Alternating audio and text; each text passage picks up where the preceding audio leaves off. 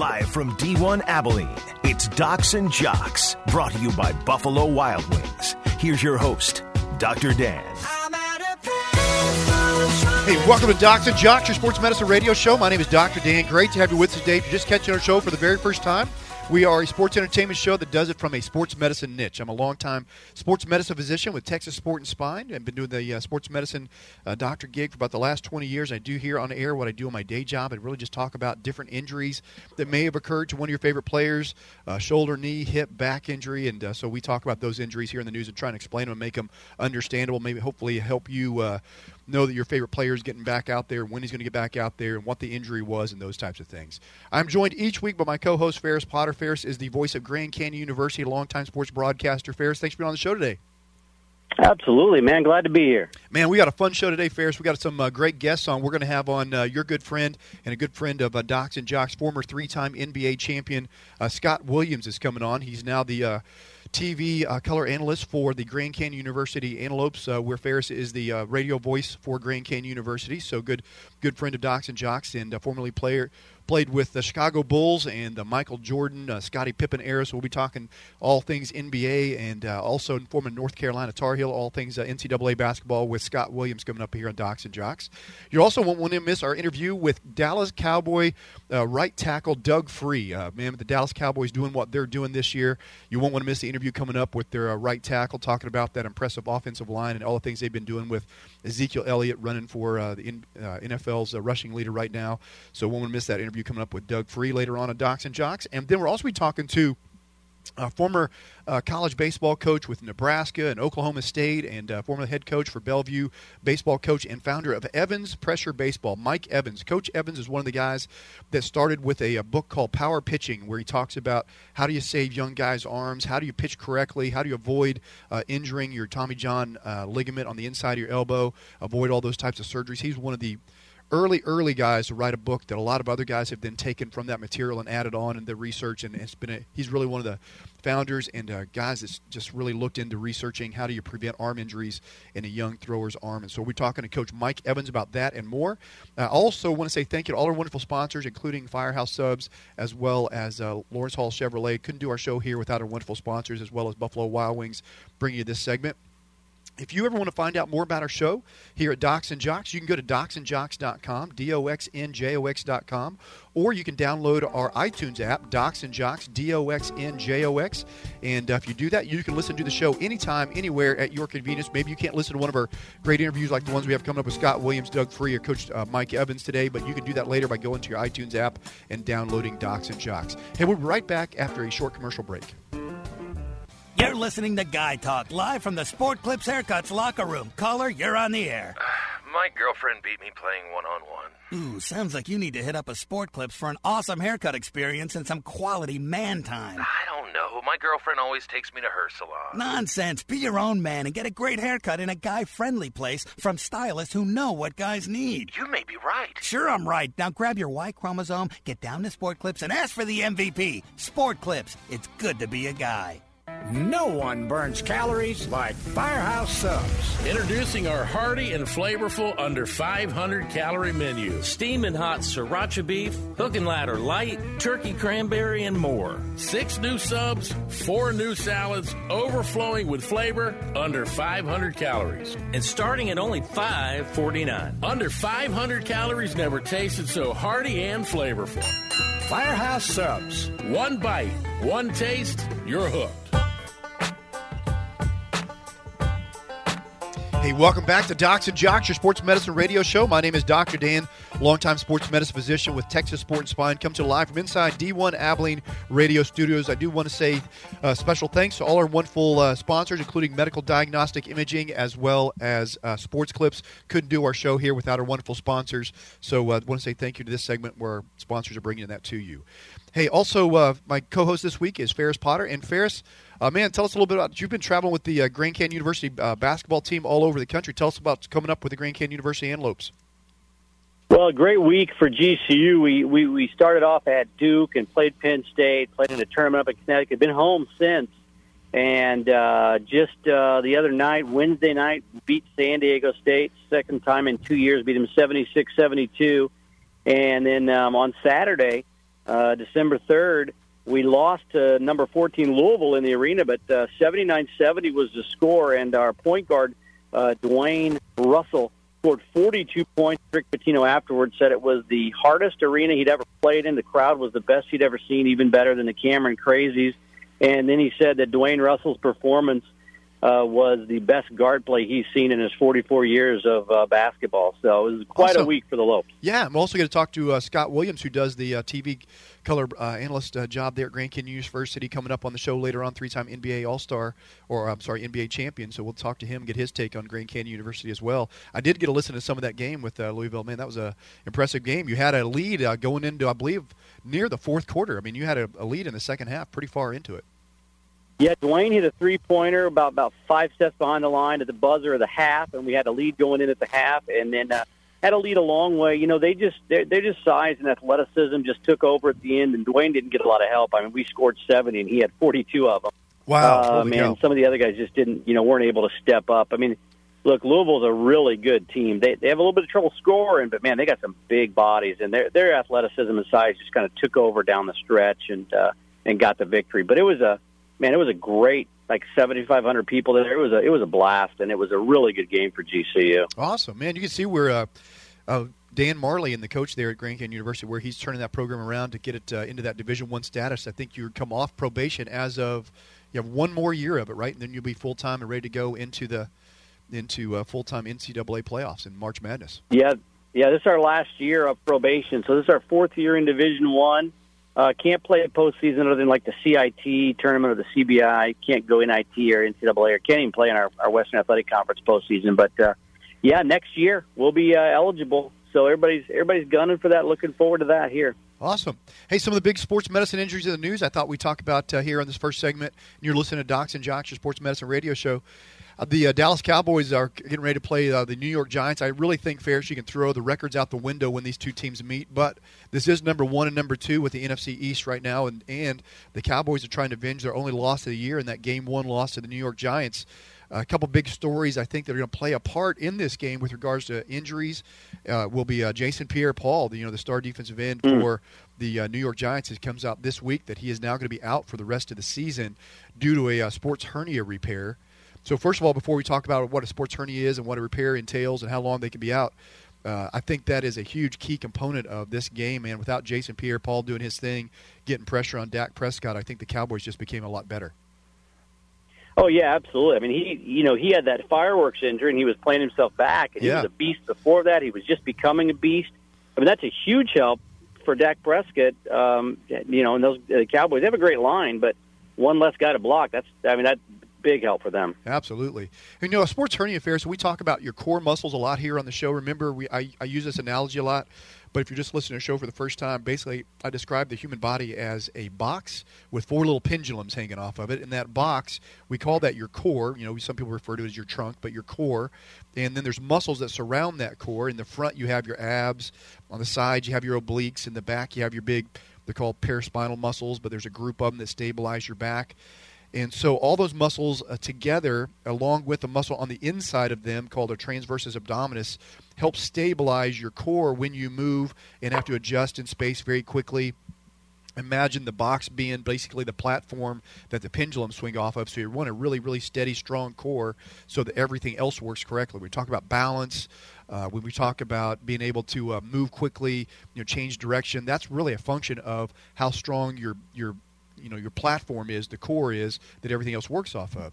So what can happen in sports hernia is it, it really became a term about about ten, fifteen years ago. We started seeing these injuries in athletes, who typically athletes uh, like in soccer, uh, tennis, Uh, football players, where guys have to suddenly take off, turn real fast, and they'd have this real sharp pain. It was almost debilitating to where it was kind of down in the lower abdominal region, uh, kind of where your uh, groin region comes up and attaches in your pelvis, where your your your, your abdominal muscles called your rectus abdominis attaches in your pelvis, down in that area, Ferris, if that makes sense. Mm-hmm. And so those muscles, when they get pulled real tightly, will sometimes have an imbalance, and they will tear small layers of that covering of your core. And uh, it will give you pain every time you take off. It's it's felt to be somewhat of an imbalance between the muscles that stabilize your trunk or your core and the muscles on the inner aspect of your thigh. You know, we sometimes you've heard of groin pulls or adductor strains. I think, Ferris, you have a famous groin pull from a from a hiking accident, do you not? I don't like to talk about it. Exactly. I, yeah. I don't like to bring it up, but I our, did, yes. Yes, you did. If you listen to Doc's Jock the Pack's, Ferris has described his groin injury ad nauseum. So you, uh, it's a. Hey, di- I know, I know. I'm mean. just being, just being real. Mean. Just being keeping the show real here, Ferris.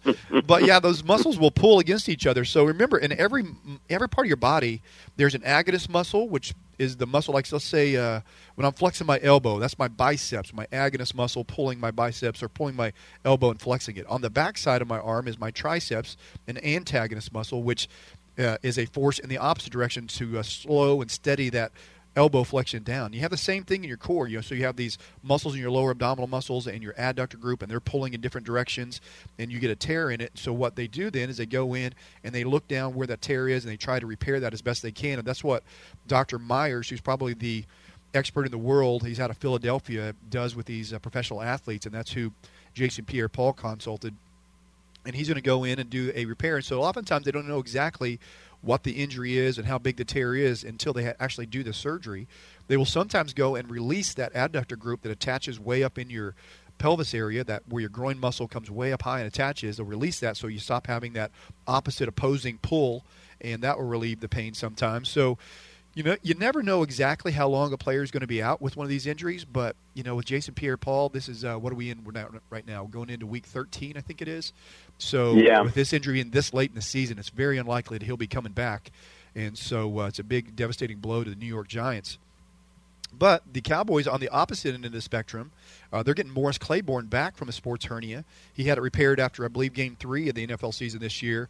And uh, now their star uh, corner is going to be coming back, and hopefully we'll have him this week.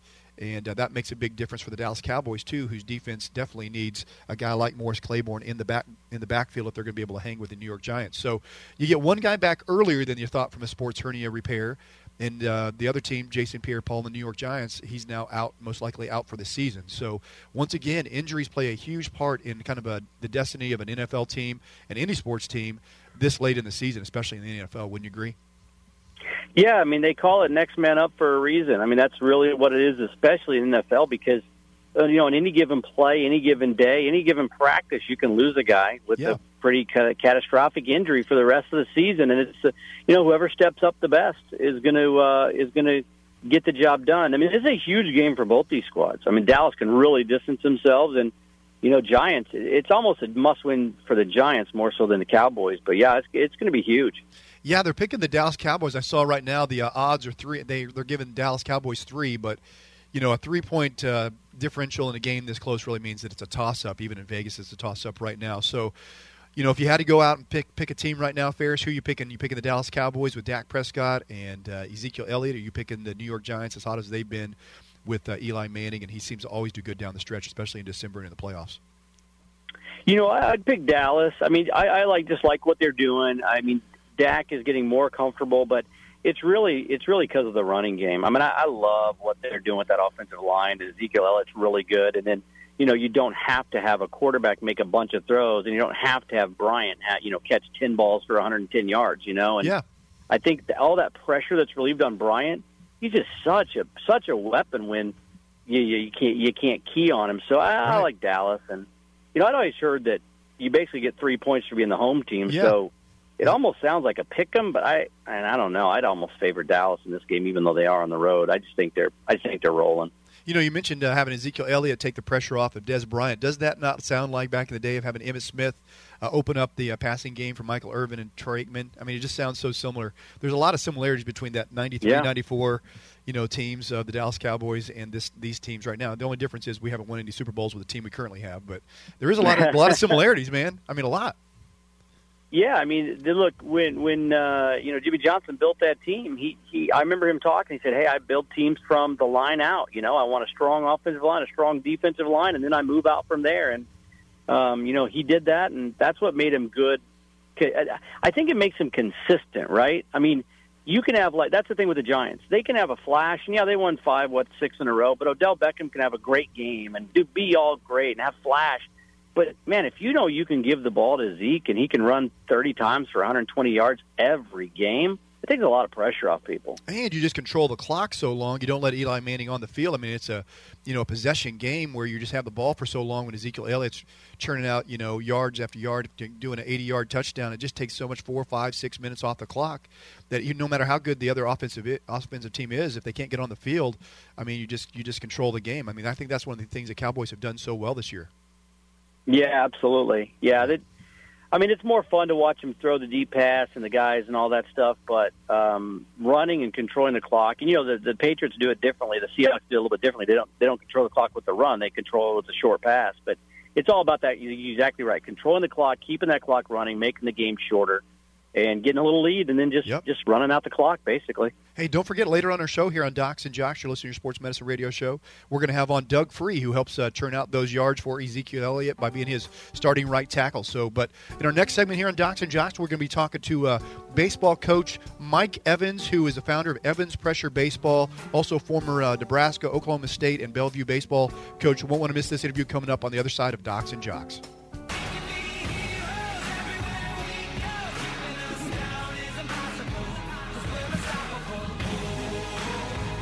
Hey, welcome back to Docs and Jocks, your Sports Medicine Radio show. My name is Doctor Dan, coming to you live from inside D one Abilene Radio Studios. Hey, if you're just catching our show for the first time, want to find out more about Docs and Jocks, your Sports Medicine Radio show, you can do that by going to docs and jocks dot com, or you can download our iTunes app on Docs and Jocks, D O X and J O X. Download iTunes app, and you can listen to our show anytime, anywhere.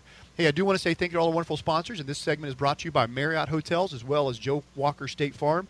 Couldn't do our show without our wonderful sponsors. I'm joined each week by my co-host, Ferris Potter. Ferris, we are very honored to have on a great guest this week. We have on baseball coach Mike Evans. Uh, Coach Evans has been, he's a former uh, head baseball coach with Bellevue uh, Baseball. He's also been involved with Nebraska, Oklahoma State. He's also the founder of Evans Pressure Baseball. He is also a uh, well-known author in the baseball world, writing books such as Power Pitching and as well as Four Absolutes of Hitting and Pitching. Coach Evans, thanks for being on Docs and Jocks. Well, I'm very happy to be. I've heard about this this program, and I'm glad to be here. All right. Hey, yes, first of all, uh, congratulations. Uh, you've won so many awards. I could have done your uh, intro so much longer. You've been uh, the Coach of the Year at both the high school level as well as the uh, college level in the ranks. Your Bellevue University baseball team, your record there is one thousand twelve versus three hundred sixty-one losses. Amazing record there. So congratulations on a great uh, career. I just been so lucky to be in baseball. I love baseball so much, and it's my life.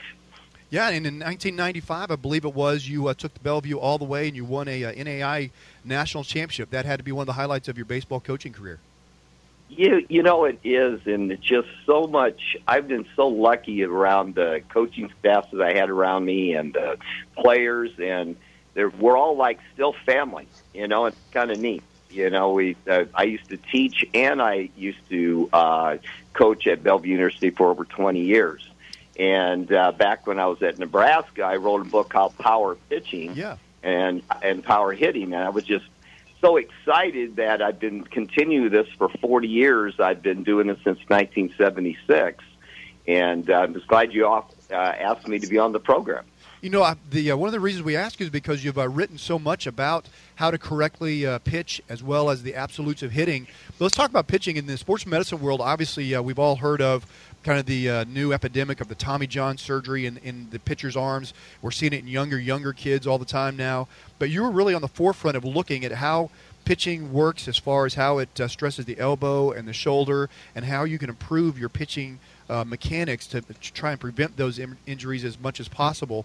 Talk to us about what made you decide to write a book about power pitching and what, how that uh, over the years of your coaching, how that's kind of progressed in your mind as far as pitching mechanics.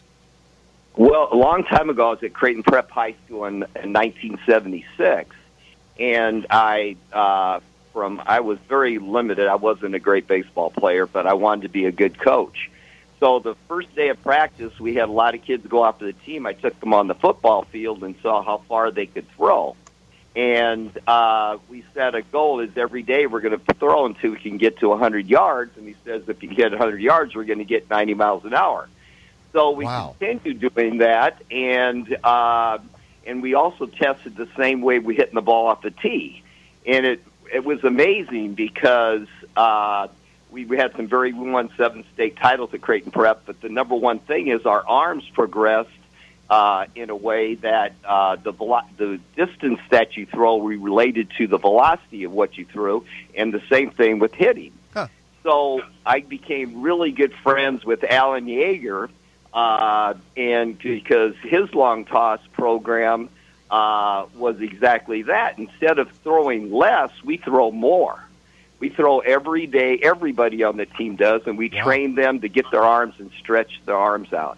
And the one thing I can say after forty years of coaching, Division I, N A I, all different levels, is I have not had one Tommy John injury wow. and not one rotator cuff injury in forty years of coaching. That is amazing. You know, that's the uh, reminds me of the quote by the great Bob Feller, Bullet Bob, the, one of the greatest right-handed pitchers, if not the greatest right-handed pitcher of all time. He talked about, near the end of his career, he's talking about all these injuries, and he said, you know, I never saw anyone's arm get stronger from not pitching. He was an advocate of, of daily throwing, keeping your arm strong. He thought the pendulum maybe had swung too far to to a point where we over-rested players, if that makes sense. So it is interesting oh, it to see. Does. Diff- yeah. yeah, it sure does, Doc. And the thing about it is it's all about the four absolutes that happen. There's four things that happen.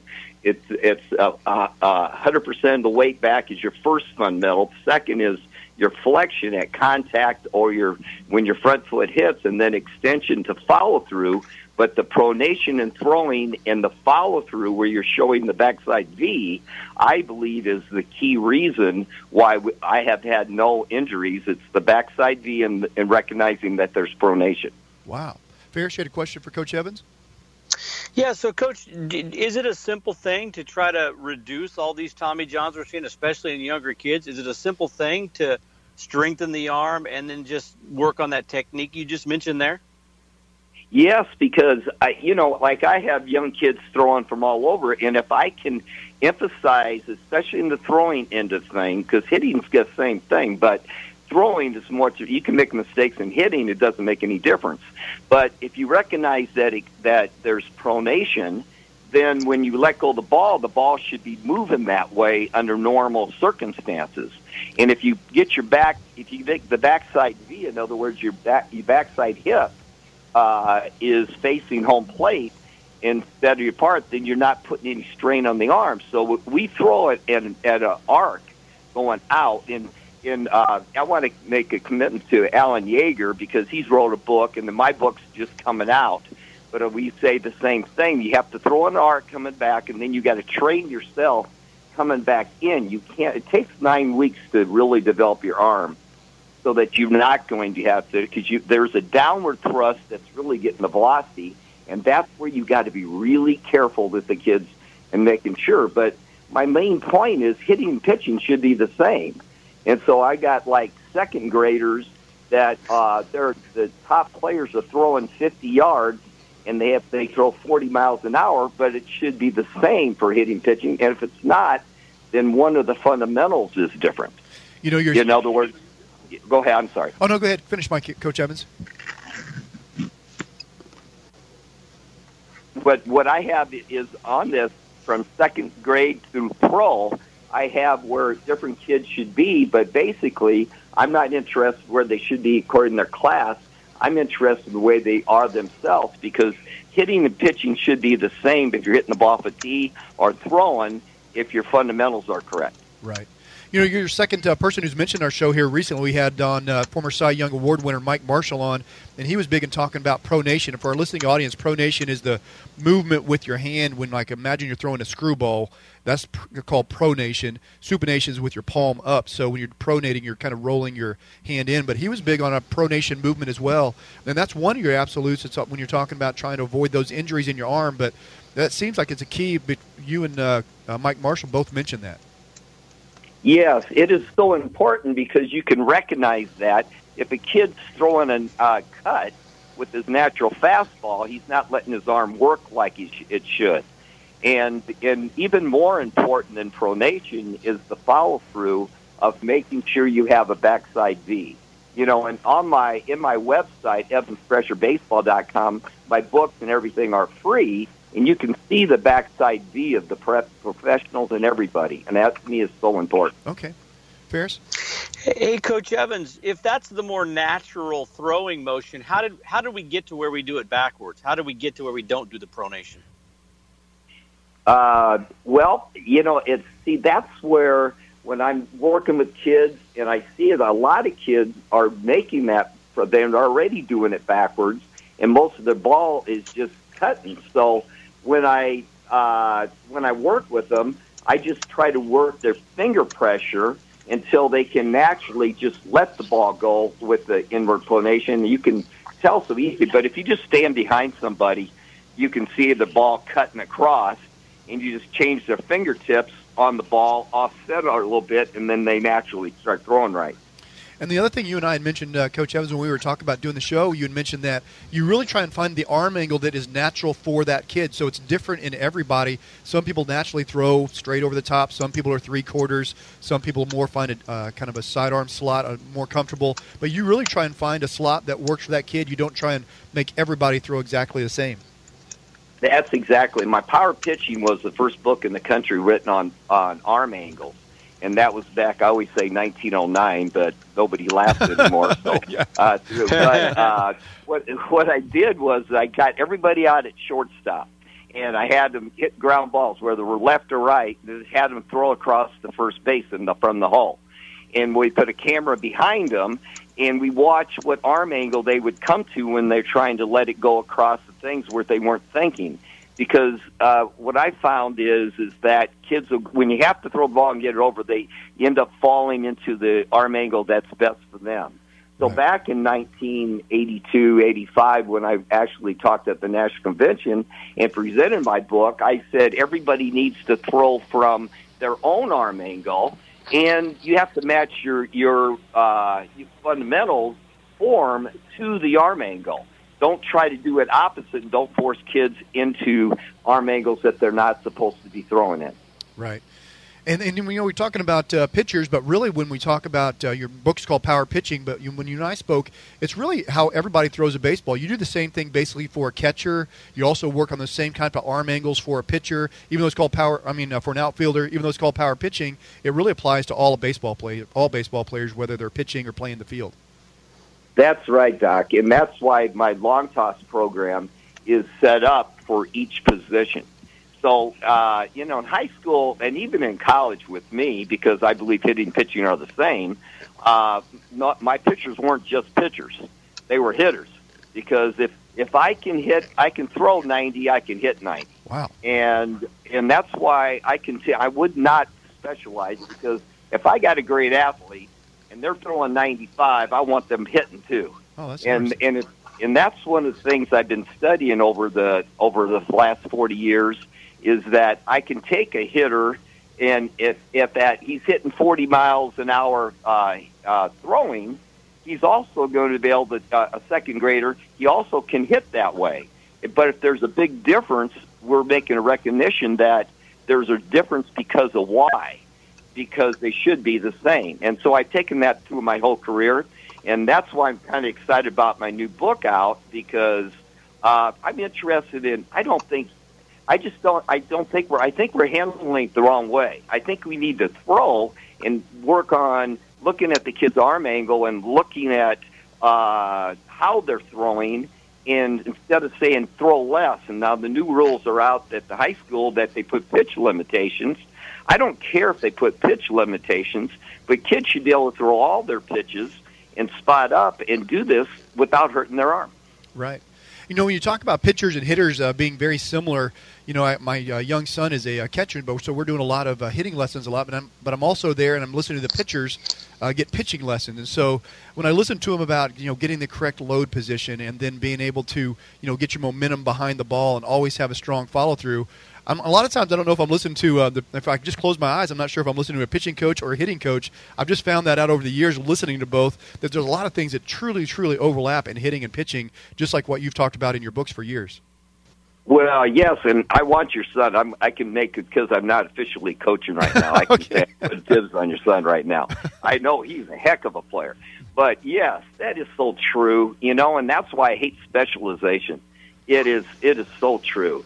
You just got, kid's a good hitter, and he's a, he's a good pitcher. God, let him do everything. You know, I just love it. I love it when kids are multiple sports. That's what happens up north. I'm really from Nebraska. I'm living in Dallas now, hopefully to get a new job here in, in Dallas uh, that I can't say anything about. But anyway, uh, uh, but in Nebraska, you know, you, you're, you're they're playing all the sports, and then they're coming in, and and I, I like recruiting those kind of kids because they're they're well balanced.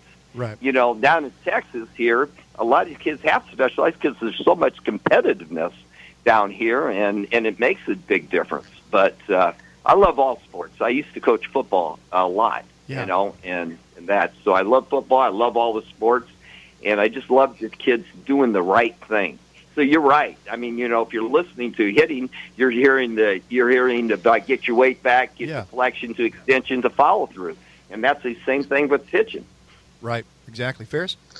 Hey, Coach, just a couple of minutes left here, but I want to get your take on all these pitch counts. You talked a little bit about the younger kids, but, I mean, if, if kids are doing it right, if they're strengthening their arms, by the time they get in the majors, do we need these four-day, five days off, these rotations, these pitch counts that managers are so uh, concerned about these days? Is that still important, or can you take care of a lot of that by just strengthening the arm and throwing the, with the correct uh, the correct way?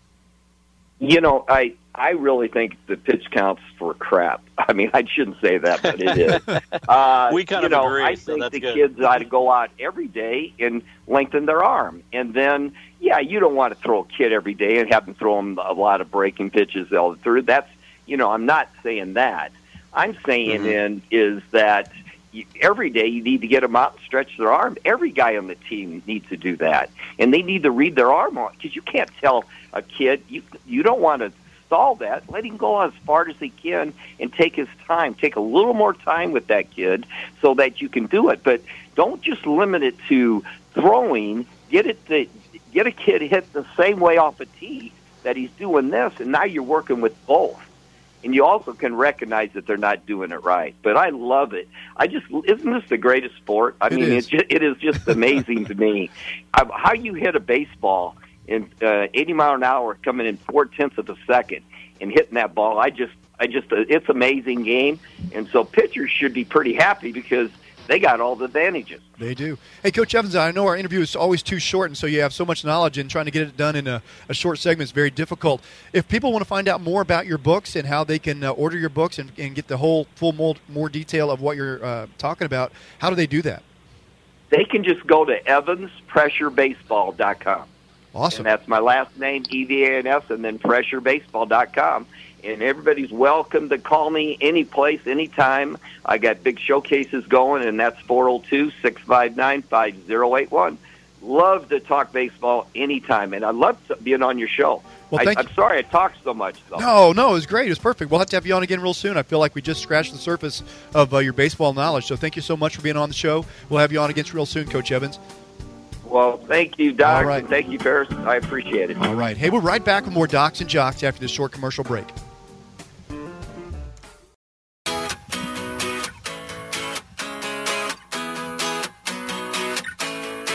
Hey, welcome back to Docs and Jocks, your sports medicine radio show.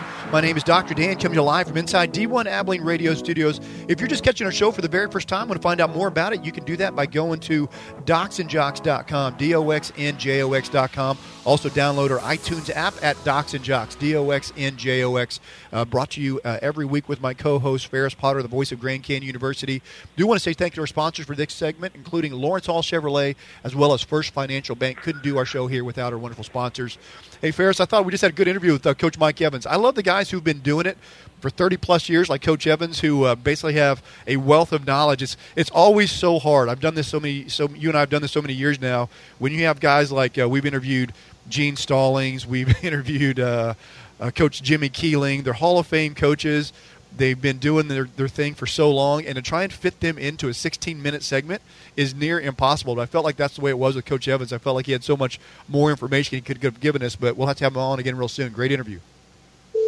So, so are you? Are you? Do you agree with them on that? Um, on the deal with the pronation and, and, and, and for the for the pitching and how you should be doing that? Yeah, I think that what the pronation does, and this is just my opinion, and this is after talking with uh, Mike Marshall, the Cy Young Award winner who recommended it, and now uh, Coach Evans. I think the movement, the pronation movement. Just think about it. Just try it yourself. If when you mm-hmm. roll your hand in like throwing a screwball, and we've if you ever played wiffle ball, you've thrown a screwball, you probably goofed around with it in the backyard playing catch. It's the opposite of curveball. Curveball, your hand is going into what's called supination, right?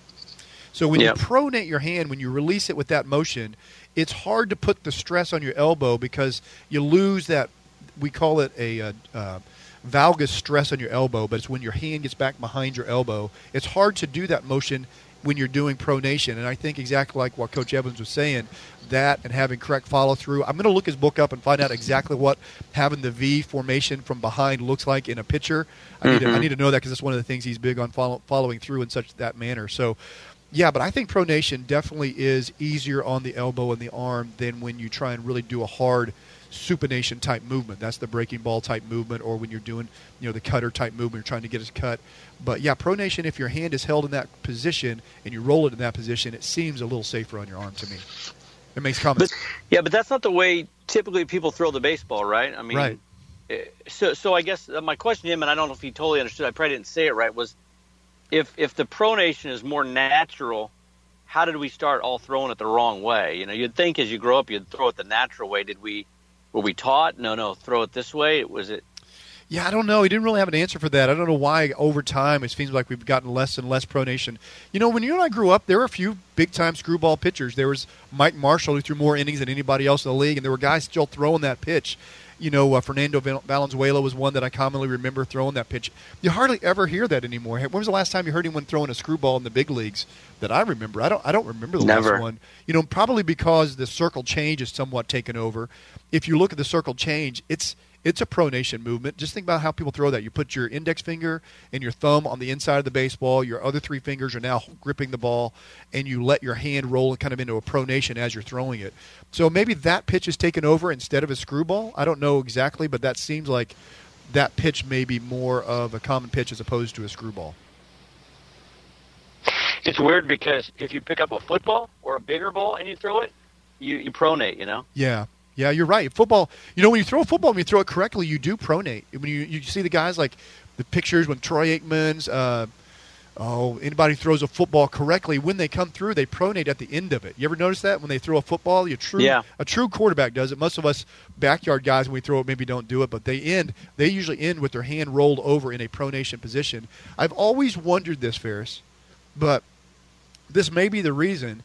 You don't see Tommy John surgeries happen in football players. You remember, think of a quarterback, how many balls a quarterback throws almost every day of his career. He's throwing a football. It's heavier, right? So it should be more mm-hmm. stress, but you hardly ever see. When was the last time you heard a quarterback in the N F L undergoing Tommy John surgery? I don't remember the last one. I don't remember ever hearing it. I know, but they're throwing a ball just like a baseball. You know, the, the theory was that in tennis – the reason you don't see Tommy John surgeries in tennis is because they don't let go of the racket. Well, that doesn't apply in football. They let go of the football, right? But if you right. notice, good quarterbacks end their throw in a pronation movement. They've other, in other words, they've thrown it and they've rolled their hand over. And they throw maximal footballs. They don't throw maximal velocity, but they get pretty close on some of the deep balls they throw as far as maximum stress of the elbow they would have on it. But that may be the reason we don't see Tommy John-type surgeries where they tear mm. the medial collateral ligament or ulnar collateral ligament on the inside of their elbow, is because football players do have a natural pronation movement when they throw it. And they're not throwing lots of different styles. You know, you think about it. They're not throwing a curveball with a football. They're not throwing change-ups, sliders, fastballs. They're doing that one movement, and it's always a pronation-type movement. So that may be why we don't see it as much in football. I just I, I just learned something here, I think, on Docs and Jocks. Yeah, you know, one of the things, too, is, is the repetition. But to your point, a, a quarterback's going to throw the ball every day, and they're going to throw, I don't know how long practice or how often they throw, but they're going to throw the ball every day for, you know, I mean, gosh, what, since you're seven years old, eight years old? Yeah, yeah, every And in day. The pros, you know, you're going to throw it every day, and that repetition can break down a starting pitcher. That's why they give him so many days off, but it doesn't seem to bother a guy throwing a football. Uh-uh. It doesn't bother him throwing it's a football. It's got to be the pronation. It's got to yeah. be that. I think so because, you know, I, I can't think of the last time I saw Tommy John surgery in a quarterback.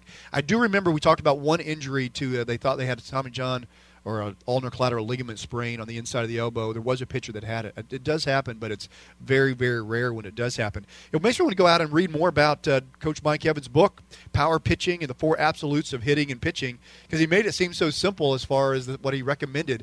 And it's definitely different than what we hear with pitch counts, limiting throwing, when he's talking about every day going out and stretching and throwing and lengthening your arm. I mean, it's it's a different philosophy. There's, like I said, there's a pendulum. Some people believe you, we don't throw enough, so these young guys are going out getting injured because they go out and throw a ton on them one weekend after they're not ready. You know, he said it takes nine weeks to get an arm ready to be really to go out and throw. So if you think about that, I mean, right now we're in the winter months. We're going to have select baseball players and high school baseball players gearing up to be throwing, you know, games in February and March. And right now is the time they really need to be working on trying to strengthen their arm and out throwing. And the question is, are they all doing it?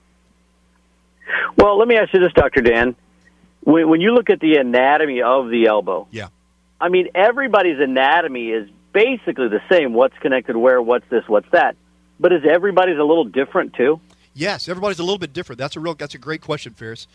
If you even look at how Tommy John surgery is done, and they take the, what a ligament on the inside of your wrist called a palmaris longus, they take that ligament. Well, guess what? Not everybody has that ligament, or that I said a ligament. It's a tendon. Not everybody has that tendon.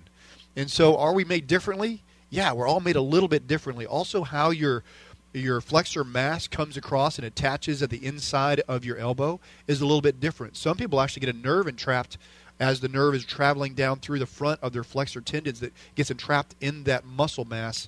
Uh, we call that pronator teres syndrome. But also how your nerve runs through your groove. Remember, you got a nerve, your funny bone nerve. You probably hit it when you've been driving in a car and stuff. You've hit that nerve, you know, driving, mm-hmm. hitting your armrest.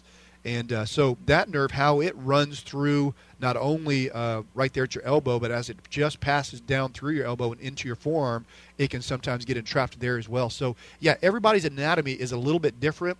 For the most part, the groups of muscles, tendons, ligaments uh, have the same area where they originate and where they are heading to. But, yeah, we're we're all born a little bit different. It's, it's, a, it's the group of population of people who don't have the palmaris longus tendon. That's the tendon they take, they harvest to weave a new ulnar collateral ligament. They have to go get it from elsewhere. So, you know, it is it is interesting. We're all made slightly different. We're not symmetrical. That's a real common misconception that your right side's exactly the same as your left side. It's not true either. Our anatomy is all, all slightly different, especially, you know, like even in your lumbar spine. Some people have six lumbar vertebrae. Some people have five. Some people have four. It just, it just varies. So, yeah, we're uniquely made for sure. Yeah, I know there's value, and, you know, scientists, doctors, uh, general managers, they want to try to figure that out. Oh, if we can figure out yeah. which which person's anatomy is more susceptible to injury, yada, yada, yada. But at the end of the day, there's just so much, I don't know, we call it luck, fortune. I don't know what yeah. you want to call it. There's just, you know, like, like, like Derek Johnson, the, the linebacker for the Chiefs last night. He's backing up. He plans to move forward, pops his Achilles. I know. I know, He's man. done that a billion times yes, in his life. Yeah. Why did it pop then? Nothing slipped. Nothing Nothing happened different. It just popped. Kobe Bryant making the move, and he pops his Achilles tendon. Uh, I can think of uh, Ryan, uh, not Ryan Braun, uh, who's the guy for the Philadelphia Phillies, the big power-hitting first baseman who tore his Achilles, just hits a pop-up, and he's running. Oh, Ryan Howard? Ryan Howard, and he pops it, and he pops his Achilles and just running to first base. So most of those types of injuries, and including your Tommy John uh, ulnar collateral ligament injuries, are a combination of injuries over time that then the the one that makes it eventually rupture is the straw that breaks the camel's back. So think of a ligament. It's almost like a rope between tied to two bumpers of two trucks that are going in the opposite direction. If you if the trucks took off five times a day, it wouldn't every time break the rope. But if they did it five times a day and every time they did it, they broke a few strands of the rope. So that by the time they were in their fifteenth year of doing that, five times a day, going in opposite directions and just pulling, eventually that rope breaks, it fails, right? And that's that's how we think of Achilles tendon ruptures. That's how we think of ulnar collateral ligament sprains that eventually go on and, and rupture. Those this, it's the small microscopic tears that then become, they coalesce into a bigger tear. They coalesce, and eventually the integrity of the ligament and the tendon give way. And so that's more of a better way. That's probably a better way to think of it than, oh, it just happened mm-hmm. on one play because of everything that happened on that one play. It wasn't that uh, Der- Derek Johnson last night, right? It wasn't that mm-hmm. that one play ruptured his Achilles tendon. It was that one play was the straw that broke the camel's back after he had microscopic tears over his entire career of twenty-five years. But you need to, and, and what you need to figure out is how do you have a test? I know. So you can test his Achilles every day and go, you got uh, twenty more of those. You got eighty. You know, yeah. That, that's because it, cause then you have guys who may, who play middle linebacker for twenty years and never have one. And never have one. And they probably have just as many reps, just as much stress. You know, yeah, it, yeah. You can't quantify it. You just never know. There's there's a lot of luck, fortune, whatever you want to call it, involved. And yeah, the, re- know, the research. There's a difference between a great long-term Hall of Fame career and a guy who could have been, you know? Yeah, remember we were doing a show uh, probably about six months ago, Ferris, you and I, where we were talking about how the N F L has come up with this, basically this vest that players wear during practice. And what the mm-hmm. vest does is it measures the stability or wobble you have in your core. It can measure things that start noticing. If you start limping on one side, it picks it up maybe before even the player or the athletic trainer has even noticed that slight limp. But that's exactly what that was made for, to try and pick up injuries in their early stages so that you don't continue to practice on a potential injury that then becomes a rupture or a long-term injury that you're out for a period of time longer than what you would be if you caught the injury earlier. But that was exactly what that was made for. And there, there are guys playing, or teams paying big bucks to try and figure out, how do you predict an injury? How can you tell a player, hey, it's time to back off on what you're doing at this point in time, because these are the these are the risk factors that we're showing on this piece of equipment that you're wearing while you're practicing. Most of it has to do with measuring your core. Remember, all you are is a box with four little pendulums. That core yep. and how steady it moves through space. Because as we fatigue, if our core starts wobbling, you can imagine that the pendulums attached to the core start doing a wobble.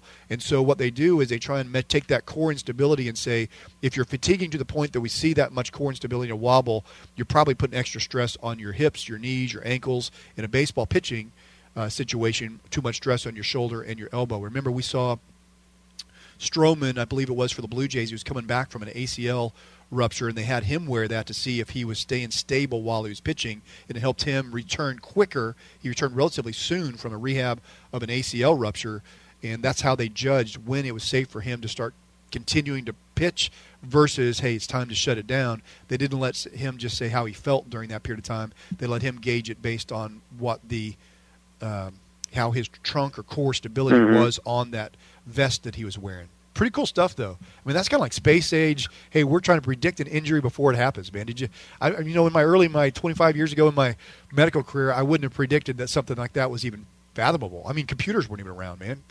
It's amazing. Yeah, and then still at the end of the day, we're all just a little bit different. So yeah. It's kind of a, I don't want to say it's a crapshoot, but it's kind of a crapshoot at it's the end an art. Of the day. It's know? an art, yeah. That's why medicine is considered an art, because there is still a judgment factor in there. You still have to listen to the player tell you how he feels. You have to probably get the uh, evaluation of the surgeon who did the surgery, saw the anatomical structures, knows how the repair went. His input is vital in all this. You then have to listen to the uh, exercise physiologists and kinesio- kinesiologists who tell you what's happening to that patient's body when he moves based on these new type tests that are being done on players. It all goes in together to make a formal package. If a team works well together, remember you got strength and conditioning coaches, head coaches, uh, you've got exercise physiologists, you've got the athlete himself, you've got team doctors, all tra- and athletic trainers, all trying to work together to keep a player at his maximal output every day while avoiding injury. And they get paid a lot of money to do it, and, and especially at the uh, elite levels. And that's why there's such a push to try and keep these guys from getting injured. Well, yeah, I mean, like I said, the G Ms, the owners, all those guys, man, if they if they could have a test, it would say that guy's more susceptible to injury than that guy. Yeah. I mean, the insurance companies, right? yeah. They'd love to be They'd able to love. know that stuff so they could set their premiums the right way. Right, right, right. Hey, we'll be right back with more Docs and Jocks. When we come back, we'll be, fun, we'll be talking more about what's going on in the sports medicine world. Myself, Doctor Dan, and my co-host, Ferris Potter, here on Docs and Jocks, your sports medicine radio show.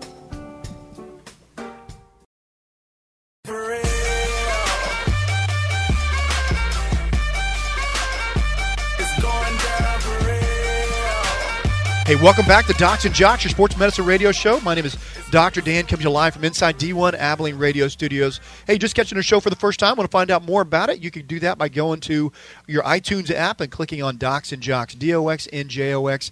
Click on our podcast. We'd love to have you be part of our show every week by doing that. You can also uh, listen to our show by going to docs and jocks dot com, D O X N J O X dot com. I am uh, Doctor Dan, longtime sports medicine physician, and uh, joined by my co-host each week, Ferris Potter, the voice of Grand Canyon University. Do want to say thank you uh, this weekend, Ferris, uh, to uh, West Texas neurosurgeons, Doctors Trammell, Brown, and Edelman for bringing us uh, Docs and Jocks. They are uh, sponsors of our show this week. And uh, Ferris, I thought we'd talk about what's going on in the sports sports medicine world, uh, we were speaking to the Cowboys in one of our earlier segments and how that uh, they're going to be playing against the New York Giants this week without Jason Pierre-Paul coming at him uh, with, uh, Giant, with him having a sports hernia and being taken out of the uh, Giants' defensive line. But uh, I thought I saw, I mean, I thought I'd talk about this because I saw an interview with Troy Aikman uh, this week. He was doing a show called uh, Football Life on uh, M- on an N F L Network channel. And so, Ferris, you and I, have, I think, I know I have. I've talked about this several times where we talked about quarterbacks in the N F L who've short, shortened their careers because of concussions. Uh, we've talked about mm-hmm. Steve Young. I bring up uh, Troy Aikman. He had a really interesting point. He said that his concussions in his N F L career had absolutely nothing to do with his retirement whatsoever. So the reason I think that it started that whole Troy Aikman retired because of the concussion was because his last play ever, he was playing against the Washington Redskins, and I believe it was Lamar Arrington uh, kind of launched and hit him, and he's not only hit Aikman Uh, in the head, but his head goes back and hits the ground, and then we never see him play again after he decides to retire after that season. And if you remember the game, Troy Aikman was kind of sitting in a daze. He, he didn't, you could tell he was just he was sitting by himself, and his hat was a little cattywampus, and he looked like he was in a daze, and he was in a funk, and nobody was talking to him. And so I've always assumed that that's the reason Troy Aikman retired, because they were still a good football team at that time, but he said it had nothing to do with it. In fact, he said three years into his retirement, he almost decided to come back and play for the Miami Dolphins when Wannstedt was head coach and Norv Turner was the offensive coordinator for the Dolphins. They called him and asked him to come back and play, and he almost did it. So hmm. did you always assume that he was uh, retired because of his concussions? You know, I couldn't remember with him, but it, it, it I, so I didn't remember exactly why. I think it's interesting that he made a point to say that yeah. wasn't the case. You yeah, know? Probably because he hears um, it all I'm the not, time. I'm not sure why he would necessarily point that out, but yeah, that's that's interesting. He said the reason he retired was because uh, some of the uh, front office management decisions that were being made that he did not feel was in the best interest of the team that he had no control over. So he made he made the point that it was not due to concussions, and it was due to front office management decisions as far as uh, the team that he didn't like. So pretty interesting that he didn't hmm. make that distinction. so he yeah, I, I know in that in that Football Life he did talk about the fact that. Um, you know, he loved playing for uh, Barry Switzer that one year at Oklahoma, but then he got injured and transferred out there. And so he's telling everybody, hey, you're going to like playing for Switzer when he came in and succeeded or took over for Jimmy Johnson. And then he said Switzer was totally different. Like yeah. he was, he had kind of lost that edge by the time he got to the Cowboys. And uh, he was like, yeah, I'm not, yeah, it wasn't a big fan. I mean, they won a Super Bowl, but that was Jimmy's team. You know, he just kind of guided him along. And then they did start going downhill. Yeah, yeah. He said they felt like uh, Switzer didn't really have control of the players and wasn't uh, hard-nosed and wasn't driven to win the way that Troy Aikman was at that point in his career. He said uh, he said felt like when you, Switzer was younger and he was trying to make a name, Switzer was hard-nosed, hey, let's win it.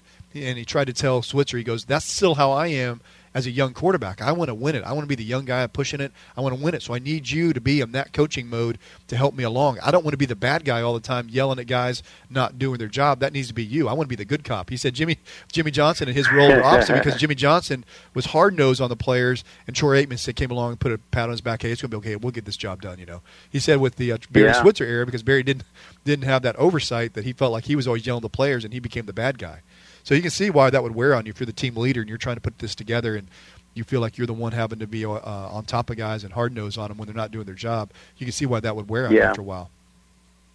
Yeah, and, you know, football, well, any any pro sport, but especially football because it's so physical and so violent and it's so painful and yada, yada, yada. It, if, if not everybody's trying to win, if not everybody's all in, you know, I mean, I guess, look, if you're a baseball player and you're a reserve and you sit the bench most of the time, you can milk it a few more years and make some extra money and do that type of thing. But, you know, if it's football, you, you got to be ready to go when you get out there. Yeah. You know, you don't want it. You don't want anybody just kind of going through the motions. And in, in any sport, in football, if you've got a guy who looks like he's going through the motions and isn't trying, man, that, that drives people crazy. They call that guy out, you know, much more than if you have a guy like in basketball who – isn't trying one night, or in baseball or something right. like that. We're going to talk about a story about getting off to quick starts and not trying uh, with uh, Greg Popovich. There were some great comments coming up in Spurs. But before I leave the uh, Troy Aikman interview with uh, Football Life on N F L Network, Troy Aikman also had a couple of – I'd forgotten a couple of injuries he had. He got injured in his rookie year, had a broken hand and missed some time.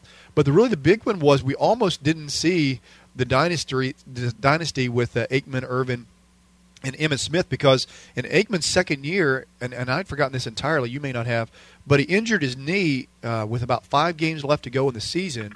Steve Beuerlein comes in, and the uh, Cowboys reel off five games in a row. They make the playoffs. Troy Aikman is then ready to play on the last game of the season as well as in the playoffs, and they choose to go with Steve Beuerlein over Aikman. Aikman uh, in the interview was like, hey, I was ready to play. I was ready to play in the last game of the season. I was ready to play in the first game of the playoffs. And, uh, you know, I didn't play in that game. We ended up, I think they beat, uh, they won like sixteen to thirteen in that first game of the playoffs. So Beuerlein got a win. And then in the second playoff game, he came out, he didn't play very well. They put Aikman in at the end and, and just it didn't, didn't go very yeah. well. But he said if he didn't feel like, he actually told Randy Galloway, one of the big reporters in uh, in the uh, Metroplex area, Dallas area, that he wanted to be traded. He and he said, call me on Monday. Don't tell anybody, but I'm going to be asked to be traded, because I want a place where I feel like I'm the guy in charge. I don't want to be doing this the rest of my career, me and uh, Steve Beuerlein going back and forth. I'm going to be asked to be traded. So he said that he called Randy Galloway, Troy Aikman did, on Monday and said, hey, to, uh, Jimmy Johnson called me in the office. He said I'm his guy next year. He's going to stick with me. This is nineteen ninety-three. And he did stick with him, and they ended up winning the Super Bowl, and it all came. They ended up being good, but Jimmy Johnson had to make a decision there based on an injury to Troy Aikman. Beuerlein did well. They come in with Beuerlein, takes him to the playoffs, wins a playoff game. But, man, you almost lost Troy Aikman for his entire career, wanting to be traded at that point in time in his career. That would have changed the Dallas Cowboy franchise woo, for a long time, man.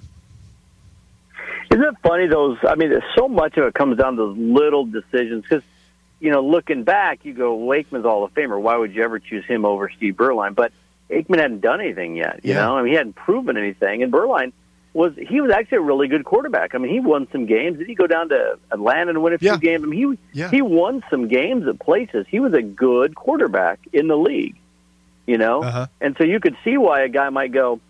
I mean, it's just hard. It's hard to project out, right? It's hard to project that. Oh, Troy Aikman's going to be a Hall of Famer. Yeah.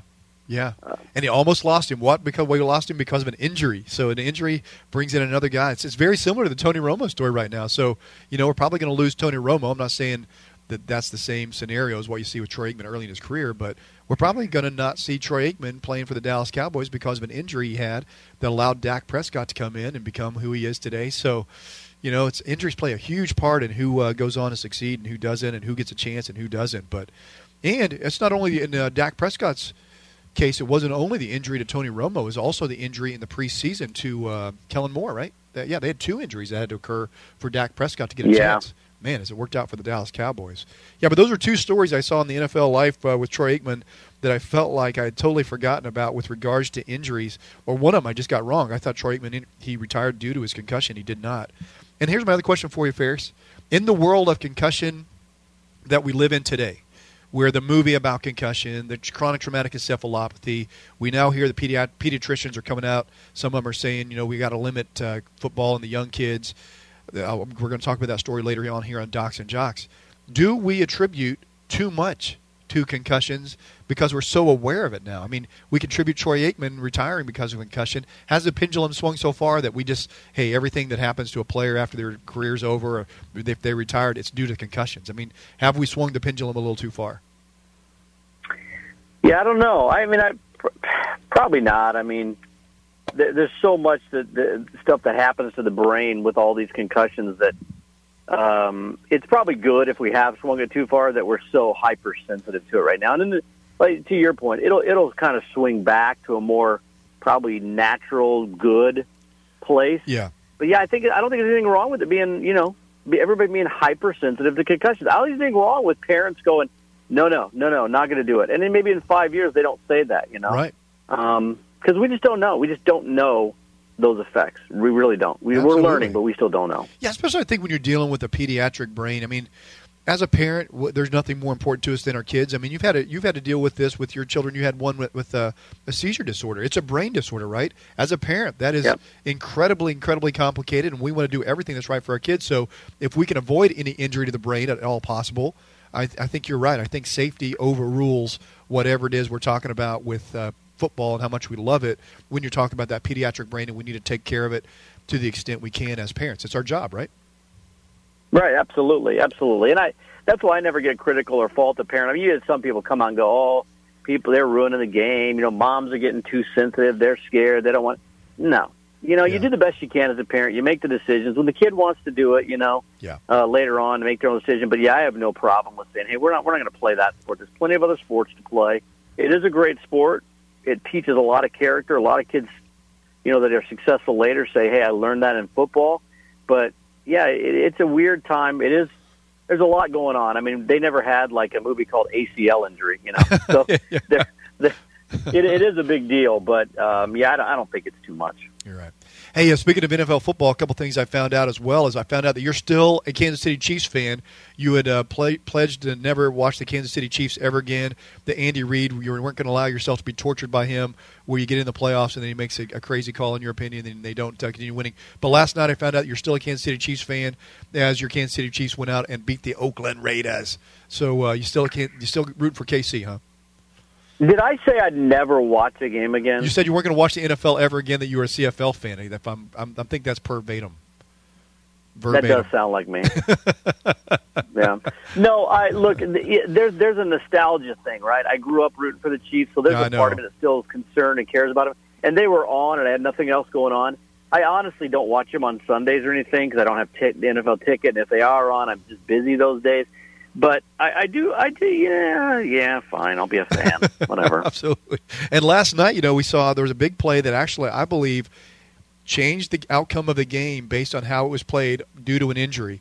If you're watching, uh, you and I uh, were commenting back and forth, the Oakland Raiders decide to go for it. Uh, it was fourth and six on the fourteen-yard line.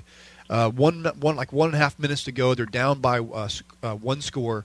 And instead of yeah. going for the six yards and the first down, they throw a fade to the end zone. And uh, later on, it was comment- the commentators were talking about how the reason they did that was because the defensive back for the Kansas City Chiefs, who was originally going to start, he couldn't because of an injury. So his backup was playing, and they were trying to pick on the backup is why they tried to go for the big hit as opposed to going the first down. But really, you and I were like, why would they make that call? Why did they go for the end zone when all they needed was six yards for the first down? And they went ahead and tried to get the big hit and win it. It was because of an injury, and they were trying to pick on the backup of the defensive back. And uh, worked out for the uh, Kansas City Chiefs. He made a great play. The ba- the backup did, and that's what you play for as a backup, man. Next man up. You got to make the play when you get the chance. You got to shine, and he did. Good play for him. Yeah, absolutely. Um, yeah, it was a weird play call, um, but we're seeing that a lot in the N F L now. Like we saw Bruce Arians uh, in a game where they're winning against the Redskins. They had a fourth down and one on like their own thirty-five-yard line, up by I think two points, and he goes for it. You know, I thought they were going to line up and just, just try to get them off sides and then punt the ball. Because if you punt the ball, you know, you, you make you make the Redskins come down the field. But we're seeing coaches go for it. He went for it on fourth and one on his own thirty-six. Would have been in field goal range to lose the game had they not made it. And they made it, and they, they won the game. We're seeing that a lot for these guys. Jack Del Rio went for two for the win, you know, the very first game of the year. So I think a lot of coaches are getting more aggressive, saying, hey, I might not have a chance here to, to do something. So I'm, I'm going for it. And that was an aggressive play. Go for a touchdown as opposed to a six-yard out pattern to Cooper or something. But, yeah. Right. And it didn't work out, thankfully, for the Chiefs. But, I don't know, uh, the Raiders have a pretty good team. They just have had real a lot of trouble with the Chiefs. Chiefs have beaten them twice this year. Yeah, they have. Yeah, and the Chiefs have just do- just dominated them. I mean, I think there's something like ten and one in their last eleven matchups, something something ridiculous like that. The Chiefs have just absolutely dominated the Raiders. Hey, here's the other thing. It was a Thursday night game. I'm not a big fan of Thursday night games, not because I think the N F L is oversaturated, but I think it's just difficult on players. When you played a game on Sunday and then you come back and play on Thursday, you can't tell me that those players are fully healed and fully ready to go. It's not like uh, baseball where you're pitching on three days. I mean, you're you're playing football. I mean, these are offensive linemen and running backs and safeties that have taken big hits. I feel like you need to be fully recovered before you go out back out and play. I think just from a safety standpoint, I'm not a fan of the Thursday night games. Do you enjoy watching them? Is that something you enjoy? Do you enjoy the Thursday night no. games? I don't either. I don't, I don't. No. I I, I've talked to a couple of people that have just – I've talked to a lot of people because, I mean, the ratings are down, what, seventeen percent or yeah, something on the yeah. N F L? I've talked to a lot of people, and I've asked them, is it, is it you know, is it, is it concussions? Is it what? And most of them say it's oversaturation. It's like I can watch them Thursday. I can watch them Sunday. I can watch them Monday. They're going to be on Saturdays again once the playoffs, you know, the last yeah. – it's just too much, you know. I want a yeah. break. It's remember when it used to be you had to watch Sunday and yeah. Monday? Oh, man. Uh, you know, now sometimes there's two games on on Monday night. Yeah, they own the, stop enough. Yeah, they own the day of the week. They call it. They own Sunday, but that was the big day. Sunday was your football day. Your wife knew that that was going to be the day you watched football, and every other day, you know, you weren't watching it. But now, yeah, you're right. But I just think from a player safety standpoint, from a sports medicine standpoint, oh, yeah. I think I think it's just more difficult on the players. Hey, when we yeah. come back, we're going to be talking to uh, Dallas Cowboys right tackle Doug Free and everything going on with the Dallas Cowboys right now. Won't want to miss this on Docs and Jocks on the other side. Amazing, so amazing, so amazing, so amazing. Hey, welcome back to Docs and Jocks, your sports medicine radio show. My name is Doctor Dan, comes to you live from inside D one Abilene Radio Studios. Great to have you with us today. Just catch our show for the very first time. Want to find out more about the show? Feel free to do that at docs and jocks dot com, D O X N J O X dot com. Get caught up on your sports medicine radio, as well as you can download our iTunes app at Docs and Jocks, D O X N J O X. I'm Doctor Dan, longtime sports medicine physician, joined each week by my co-host, Ferris Potter. Ferris, uh, man, we are very lucky, Ferris, to have on today, uh, starting right tackle for the Dallas Cowboys, Doug Free, good friend of uh, Docs and Jocks. Thanks for being on the show today, Doug. Thanks for having me. Man, it's always a lot of fun to have uh, any time to have an interview with you, but this is especially fun. Uh, eleven and one sounds good. It has a nice ring to it, doesn't it? Yeah, we've had a good year so far. Just got to keep the pedal to the metal and just keep going. Absolutely. And, you know, everybody talks about the Dallas Cowboys, what's happened, what's the change, what's new, what's, why are they, why are they doing so well this year? In that conversation, whoever has that conversation, it's always brought up is the uh, stellar, incredible offensive line of the Dallas Cowboys that you've been the anchor of and really the veteran of that offensive line. Talk about the, the group you have currently playing offensive line for the Dallas Cowboys and uh, the cohesiveness of that group. Well, we had, we've got the same group we had two years ago, and fourteen this year, you know, uh, Lyle got hurt early on, so uh, Ron Leary stepped in and has been playing left guard, done a well, real good job with that. Uh, just, I think the biggest thing we have is we've got a lot of guys with a lot of experience, you know, for being as young as they are, you know, uh, all the other guys on the line are a little bit younger than me, but I mean, have a lot of game experience and high draft picks and just great players, so I think that helps quite a bit. And then the, as a group, we spend a lot of time together, the whole offensive line, you know, not even the starters, I mean, everybody spends a lot of time together, so we've got a good relationship as a group, and I think that helps our play. And, you know, in your N F L career, it's like life has sped up. You know, you were the young guy, and then now suddenly you're the veteran of that group. Tell us how your role has changed over the years with the Dallas Cowboys, Cowboys uh, now being the veteran of an uh, offensive line that's considered the best in the N F L. Um, roles change to some extent. Um, new guys come in, young guys come in. You know, they look to the older guys, you know, for all different sorts of things, little pointers on things and just how to, how to work, how to do things and stuff like that. So, I mean, I guess I've I'm not a very uh, vocal leader, I wouldn't say, but I mean, the guys come in, they see how I work, and then they work, you know, and I mean, the biggest thing now is we've got so many guys with a lot of experience and a lot of, you know, maybe not years-wise, but I mean, veteran players and their playtime, that, I mean, we've got a great group of guys to lean on just with all the experience we have. Absolutely. Ferris? Hey, Doug, take me back to, I think it was in August when, when Romo first got hurt, and you didn't know how good Dak would be, you didn't know anything. Um, what, what was the thought process of the squad when you found out that Tony was going to be out? Well, it was rough, you know. At, the, at that time, I think our backup quarterback, Kellen Moore, was hurt as well. You know, we had really no idea what was going to happen or what was going to go down, you know, or how the year was going to go, you know. And the main thing I think the entire team took an approach is, you know, there's nothing we can do about it now. Let's just move forward, you know, and we trucked along. And whoever they put back there, you know, uh, Dak came in right away and did a great job, you know, but we just stayed focused on the task at hand next week, you know, the next play, and didn't look didn't look around for answers or question each other. We just did our job. Is is Jason Garrett a, a big part of that that mental attitude, or are you guys all, I mean, you've been in the league so long, you kind of take take it on yourself to keep mentally stable? Because Garrett seems like he's always very even-keeled no matter what's happening. Yeah, coach is definitely very even-keeled no matter what's happening, and I think um, it has a lot to do with the players that are around. You know, we've got a great group of veteran players, you know, with uh, Jason Witten and stuff like that, and some of the guys over on defense that just, I mean, it stay even-keeled, you know. No matter what happens, we know it's the next play, you know. There, there's nothing you can do about what's happened in the past. All you can worry about is what happens in the future. You know, when we watch uh, the Dallas Cowboys uh, run and we see Ezekiel Elliott doing what he's doing this year, we see him running behind a veteran like yourself and then uh, Jason Witten. Yeah, tell us, talk to us about uh, his style of running and how it seems to be uh, working with your offensive line and how he's uh, been able to find the holes and uh, rush for what he's doing this year. Oh, he's been doing a great job. I think in the beginning of the year, he, you know, he's kind of new to the system and stuff like that. He wasn't quite as patient And uh, as the weeks have gone on, he's just gained so much knowledge in the overall scheme of the offense, even with pass protection, uh, blitz pickup, all different kinds of things. You know, he's definitely grown and matured as the years gone on at an incredible rate. He's just been a great teammate and a great guy to play with. I mean, just the heart he plays with and the toughness. Absolutely, it's been amazing. Hey, Doug, did did he did he come in that way? I'm always amazed about guys who are, you know, they're the great running backs in college. They get all the pomp and circumstance. They're all these articles. They're a first-round draft pick, and then they come into a team like yours that has so many veterans.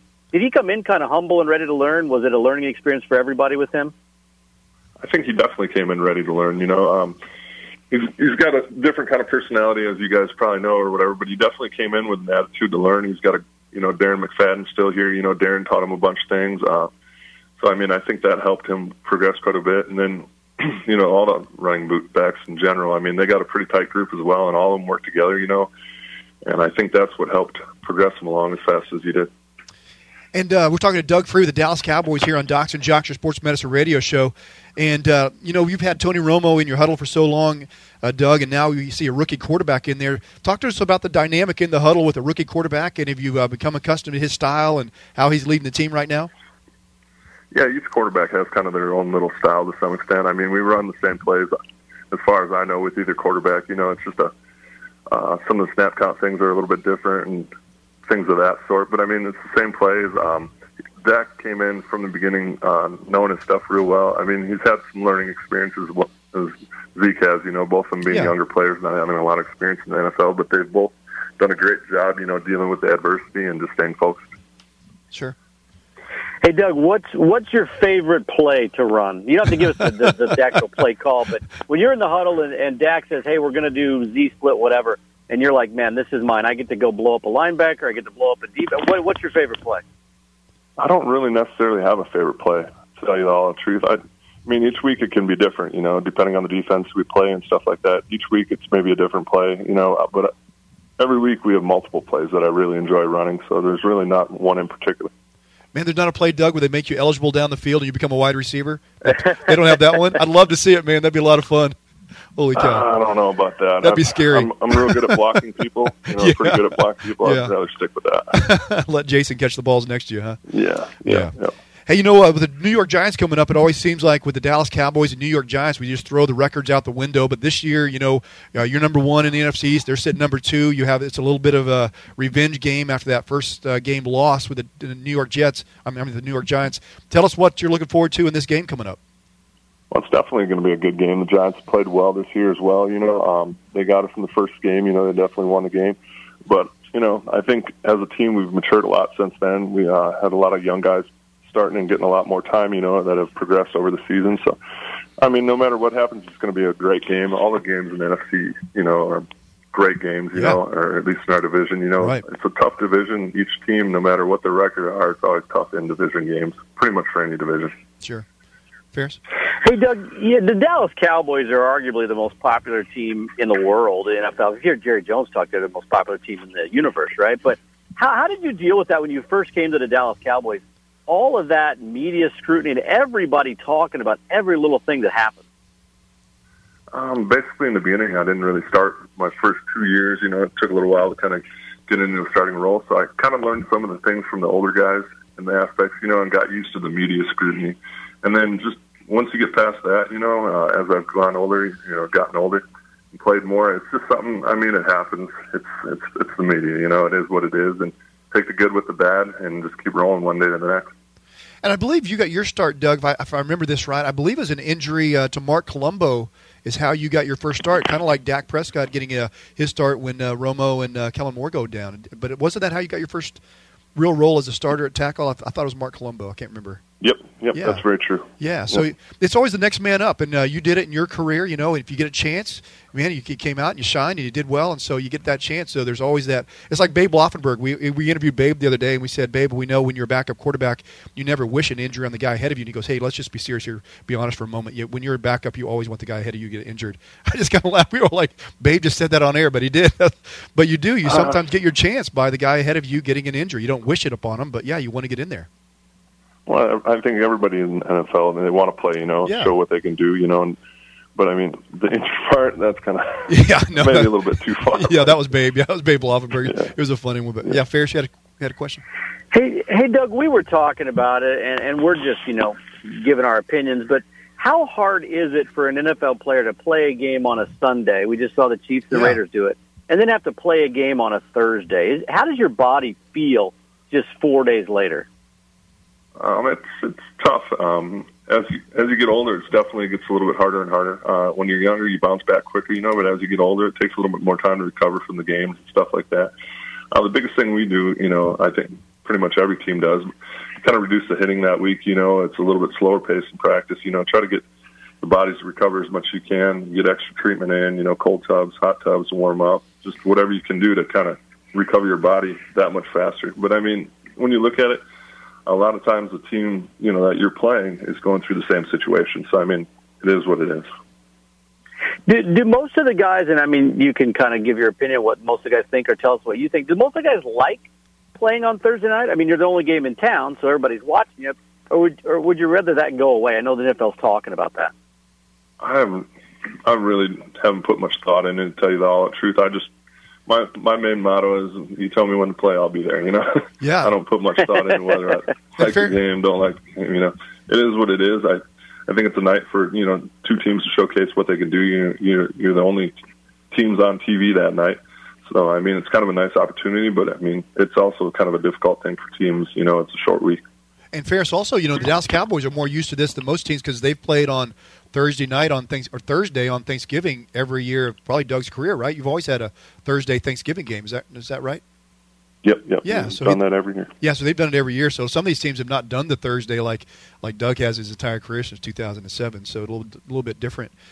Hey, uh, we got uh, some. Uh, You know, your next uh, few games are going to be on Sunday nights and Monday night. Do you like that schedule better when you're doing some Monday night games and some Sundays? Is that a, is it easier to get your when you know you got those seven days to get ready? Is it easier to get your body ready? Uh, it really doesn't matter. You know, yeah. Sunday midday, Sunday night, Monday. You know, it's all basically we tweak our schedule so it's always you know kind of the same.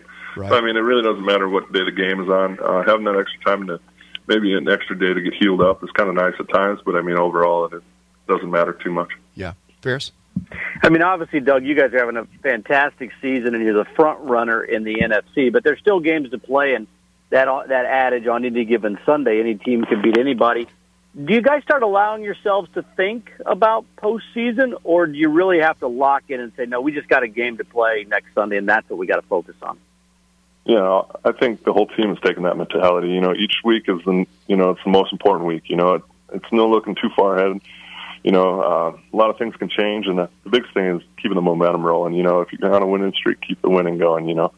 So I think we're focused here, you know, next week is next week, you know, and the next game's the most important one. Stay focused on that and let, let the chips fall where they may. It, and we're talking to Doug Free, the Dallas Cowboys, here on Docs and Jocks. And, Doug, we were interviewing uh, your team nutritionist uh, probably a few weeks ago, and he was talking about how one of the things they use for recovery is uh, cherry juice. Have you actually uh, tried? Have you actually done the cherry juice thing and, thing and does it work? Um, yeah, I've actually done the cherry juice thing. Um, whether it necessarily works or not, I'm not one hundred percent sure. It tastes good. Um, I, yeah.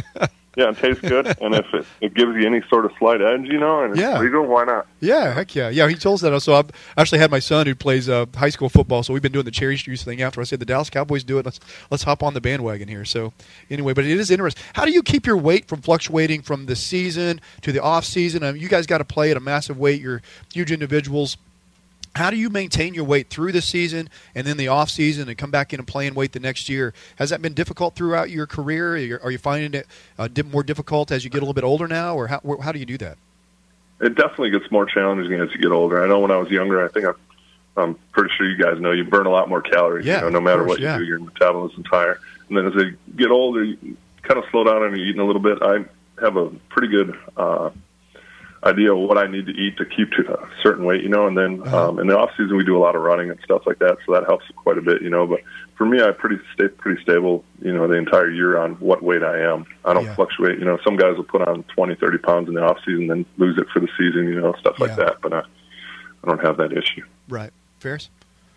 Hey, I was going to ask you one other thing, uh, Doug. I was I was really bummed. I'm I'm not, not as uh, you know I'm, I'm not in Texas. I'm not as into the Dallas Cowboys as everybody else listening. But I was really bummed that Jason Witten's consecutive game streak oh, with no. one exception yeah. was ended. But I got to imagine he probably didn't even mention it. How, how did he and how did the team respond to that? Or did, were you guys even aware of it? I wasn't real aware of it, to tell you the truth. I know the media brought it up after the game and stuff like that. Um, it's tough, you know. Um, he's been a great player. You know, he's always caught balls, you know, and just last week it just didn't happen. I mean, for Witten, I mean, he looks way past that stuff. I mean, he'd like to catch balls. He likes touchdowns, you know. He likes this and that, but I think right. he's focused on the, the, the bigger prize. You know, whatever it takes for our team to win is what he's focused on, as well as everybody else. Well, Doug, our time here on Docs and Jocks is always too short with you, but I want to say thank you for coming on. I tell you what, as a Dallas Cowboy fan, this team has been uh, one of the m- most uh, enjoyable teams to watch all year to this point. I mean, it just seems like the whole team, as a collective group, you guys seem to be very cohesive and uh, have a common goal as, like no other year, maybe since uh, their mid-early nineties or so. But, man, I want to say thank you as a Cowboy fan. It's just been a, been a pleasure watching you guys. All right, thank you guys very much. Thanks for having me on. All right. Hey, we're right back with more Docs and Jocks, your sports medicine radio show, after this short commercial break.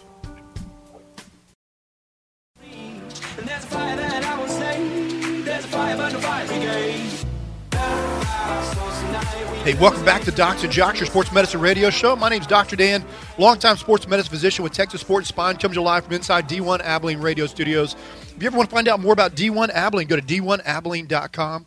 Find out if it is the place for you, the uh, place for the athlete might be the place for you. And, and I tell you what, every one of us have an athlete inside of us that's just trying to get out from age seven to seventy. We'd love to have you be part of D one Abilene. You get a free trial every time you come and check it out. So just go to d one abilene dot com.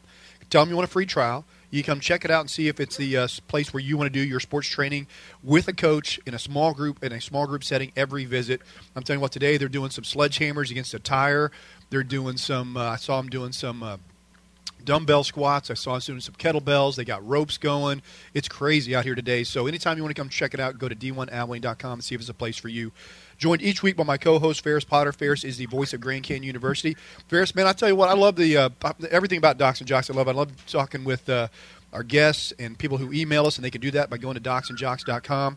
Really enjoy the people that come, we have on air, like Doug Free we just had on. How how else would you and I, Ferris, get the chance to talk to the starting right tackle for the Dallas Cowboys and uh, get to talk to him about what's going on in that moment? I mean, we hear about that offensive line for the Dallas Cowboys and how great it is. We just talked to the the most veteran, stable guy in that uh, in yeah. that offensive line, Doug Free. It was a blast, man. I love it. That's what I love about Docs and Jocks. Yeah, you can tell, too, the Cowboys, why they're so successful this year is, you know, he talked about at the very beginning that, yeah, the coach is very mentally stable, you know, not a lot of up and down. He's a rah-rah guy at times when he needs to be, but Jason Garrett's is very, very calm. But they have a ton of veterans, like that line with him, with Witten. They got a lot of veterans that can just stabilize that locker room. Um, and so, I don't know, man. I what I, I said, I said, I said Vikings Cowboys N F C Championship game earlier. I'm thinking I might reverse it and make it Vikings uh, Seahawks, but I don't, I don't see anybody beating them. Man, I'm telling you, they might lose another game, but I don't see anybody beating them. I, I think they're going to the Super Bowl.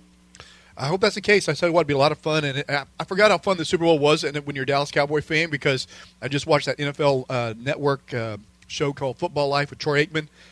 It took took me back in time to ninety-three, ninety-four, and was it ninety-six? I always forget the years they won it, but those three Super Bowls in that short three or four-year period of time, man, I, I forgot how fun it was. And, and listening to that and watching that again kind of brought back that Super Bowl, Dallas Cowboys Super Bowl mentality. And this is the year. I think you're right. This we could go uh, all the way. Just got to keep it going. You never know how a first-year player is going to play under pressure in the playoff situation. That's the big what-if with Dak Prescott and uh, Ezekiel Elliott. But these guys, if anybody seems like they could do it, it seems like these guys could.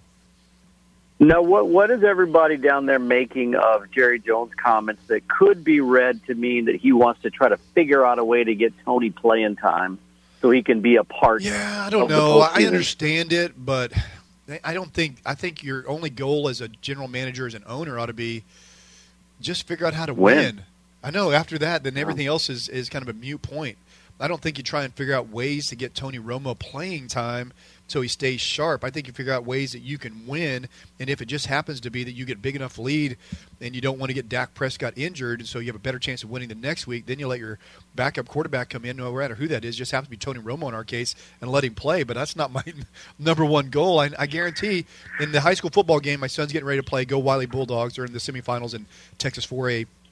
Large schools getting ready to play this weekend. the uh, coach is not worried about getting my son reps, who's the, who's the backup strong safety. He's worried about winning the game, and that's it. So I don't know sure why it ends it changes in the N F L. I mean, I just say win, and then everything else takes care of itself. Well, I don't know who your coach is down there, but if his main game plan is not to get Caleb Munson into the game, he's got problems. Yeah. Like, he's he's missing no, out. Man, I don't know. Well, we've had Hugh Sandifer on uh, Docs and Jocks before, the head coach at Wiley, and I tell you what, he does everything in his ability to try and win. They've got a great coaching staff there with Coach Sandifer. Get him on. Coach Martin. Get him on coach today. James. I'm going to talk some sense into him. Yeah, he's got busier things right now. They're on their way to win a state uh, semifinal football game, and then next week, win a state championship for the Wiley Bulldogs. We're playing Kennedale at Birdville if anybody wants to go to that game tonight. This is the semis? This is the semis, and next week is the state championship. Be at Jerry Jones, at uh, Jerry World if we win. Is it? Uh, is the game tonight on television? Uh, in Texas, T V, it probably is, it? is. I don't. Know, I don't really know that answer to that question because I'm going to be there as a team. I'm not only a, a proud parent, but I'm also the team physician for Wiley Bulldogs. So I'll be be there in both. You aspects. are? Yeah, been doing that for like uh, I've only announced. Uh, how, how did I not know that? So you're on the sideline, and, and your son's walking around the sideline. Does he ever come up and go, "Hey, Dad, I just I just want to give you a hug," or anything like that when I'm on the sideline? Yeah, the hug part, no, but yeah, on the sidelines, he'll come over and say, "Hey, Dad." Yeah, he'll do that. So, yeah, it is different though having your son in a game that you're also uh, trying to take care of injuries on, because it's a weird, weird dynamic there. You're like in your job mode a little bit, and then you're at your son also in your yeah. you're in fan mode. So it's hard to combine the two. It's also hard to do that sometimes, even when you're just a fan, because, like, I've been taking care of Hardin-Simmons University for uh, going on nearly twenty years, and I'm a fan. I really do like Hardin-Simmons University, and I want them to win. My best friend is uh, their head coach, just Coach Jesse Burleson, and so one of my very best friends. And so, I mean, I want Coach Burleson to win. So that's that's the hard part when you're a team physician, and we've talked about this in the past. There's been some articles about where team physicians should be independent and all that kind of stuff. Yes and no. There's a part of you that, you know, wants the team to win. Does that affect my medical decision when somebody gets injured? You know, I would say no. Am I being objective? I'm being honest. You know, it's hard to tell because you are such a fan. But at the same time, I know the athletic trainers. I know the kids that are playing for the most part. I know they're, you know, if they're tough kids, if they if they have a propensity to tell me whether or not they're injured, or whether they have a propensity to hide it, all those kind of things. So there's good and there's bad that goes along with being a known entity within an organization as their team physician. So I'm kind of torn. Well, I got to tell you, I'm looking at the Star-Telegram, and they're picking Kennedale. Are they really? Abilene Reporter News picked uh, Wiley. Believe it or not, would you find that find that uh, unusual? That's shocking. They would have. They would have got their place. Would have got yeah. burnt down had they picked Kennedale. yeah. So, Alan reported. Well, news, I so. mean, Kennedale's obviously good, right? Are they? Are they a? Uh, are they one of those teams that's like a, a, a perennial championship team? Or are they um, having a good year? They're good. They're good in all sports. Like, they're one of the teams that we face when we play baseball. Wiley baseball's been really good. Kennedale's always one of the good teams. Probably their biggest uh, player. He's they got a six foot four, two hundred and forty something pound linebacker who has been committed to Ohio State, playing for Kennedale tonight. So that probably makes a big difference. Wow. Yeah. Wow. So, no, they're that's good for sure. Kid. But when Fort Worth Star-Telegram picks Kennedale, that's where Kennedale is. That's like that's the Abilene Reporter News picking Wiley. I mean, that's that's the exact same scenario. Oh, really? Okay. Yeah, yeah this was uh, Brian Brian Gossett at yeah. the start. So So you can go to Star-Telegram, everybody there in Abilene. You can shoot them an email. Let them know what you think about that. Yeah, that's right.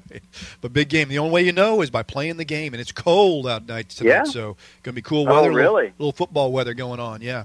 The other thing that Ohio State uh, commit for Kennedale hasn't seen is a pulling guard by the name of uh, Cade Parmalee, who is incredible for Wiley. Wiley does have an incredible offensive line, and they're going to have some big guys running at uh, the Ohio State commit for Kennedale. So – and the other one is uh, Carthage versus China Spring. Is yeah. that are, have you have you guys played those guys before? Or are they all different regions, different everything? No, we haven't played them before. On China Springs, I don't think we've ever played. Carthage is East Texas. I don't think we've ever played them. I don't. I haven't seen or, or played either one of those. Kennedale is typically uh, we face them in the playoffs if we're going to football, uh, baseball playoffs, that kind of stuff. So Kennedale's in our region area that we play in the playoffs. Whereas, you know, Texas is so huge. I mean, we're not going to see Carthage or China Springs until, you know, probably the final. So kind of a kind of a rival, I guess, in a way. Yeah, kind of. Yeah, at least I know who Kennedale is. I don't know China Springs and Carthage. I haven't played them. In, I haven't seen Wiley play them ever before that I know of. But well, this guy's picking Kennedale and Carthage, so we got to shock the world. Abilene Wiley's got to shock the world. Shock the world in the world in the words of uh, who was that? Muhammad Ali. Shock the world. I shocked the world. Yeah. So he actually did shock the world when he knocked out Sonny Liston. That is true. That is true. Hey, uh, on the end of the segment, by the way, we're going to have on Tracy Munton, who is with uh, the Edge Mental Strength. She's going to be talking about different ways to use uh, your mental and sports psychology to uh, allow you to be the best athlete you can be. Remember, you can go to the Edge Icon, and uh, we're the mental strength coach uh, here at D one Abilene. Uh, her name of her entity is called the Edge Mental Strength, and just go to docs and jocks dot com, click on that Edge Mental Strength uh, icon, and you can get a free evaluation. Just fill out the evaluation as any athlete would and just send it in to her through uh, email, and she will fill that out for you and can get it back to you so you can find out where you're starting at with regards to your mental strength. That'll be coming up, uh, our Mental Strength Minute, on the end of this segment. Also, uh, Ferris, I thought we could talk about before we – I remember next segment we're having on Scott Williams, uh, the Chicago mm, Bulls, yep. former three-time N B A champion, uh, Scott Williams, who is your – Uh, cohort there with uh, Grand Canyon University. He's now a broadcaster for their uh, T V production there. So, did you have a comment you want to say, Ferris? Did you have something you want to say? Well, I, you know, I, I don't know. I'm probably diverting us off chart because we are a sports medicine program. But I just wondered. You were talking about Tracy Munton and the mental strength. Does it help your mental strength to find out that uh, Dexter Fowler is going to the Cardinals away from the Cubs? You lost Hayward last year. You're getting Fowler this year. Yeah, it's kind of an interesting because there for so long the Cowboys had such a uh, glut of outfielders that now suddenly we're needing to pick up outfielders. You know, we had Matt Holliday, and then we had Grichuk, and uh, we had uh, – it just seemed like we had too many outfielders. Now we go out and pick one up. But Dexter Fowler, I think, is a good addition. I think he's going to be better. You know, Grichuk last year struggled at the plate, not a real high average, hit probably twenty-plus home runs. But a lot of strikeouts, a guy that was expected to be better than he was. So I think Dexter Fowler, who is a, to me, he's more of a typical uh, center field, speedy, go get the ball kind of guy. You know, when you have uh, Piscotty out there and Grichuk and uh, what was Holiday? I mean, they just didn't. It just wasn't. It just didn't seem like a mm-hmm. kind of outfield that had a lot of speed to it. So I like speed. I love speed in baseball. I think it always makes you better. Dexter Fowler is one of those kind of guys. Can steal, you know, forty bases. He can also hit possibly twenty home runs. So I like it. I like the deal. How about yourself? Five-year, eighty-two point five million dollars. I like Fowler. I like him a lot. I think he was. Uh, he's pretty consistent. Uh, he's always around two seventy-one hitter, but gets on base, runs, good defense. Yeah. I, I think he's a, he's a prototypical Cardinal type of player, too. You know, he's not real flashy. Um, he's not real me, me, me. He's a team guy. And so, yeah, it makes sense to me. Yep. I think it'll be a good addition. So, hey, uh, big news came out. Uh, if you're watching the sports medicine world, we were watching uh, the – we, we, you and I have talked about this several times in the past.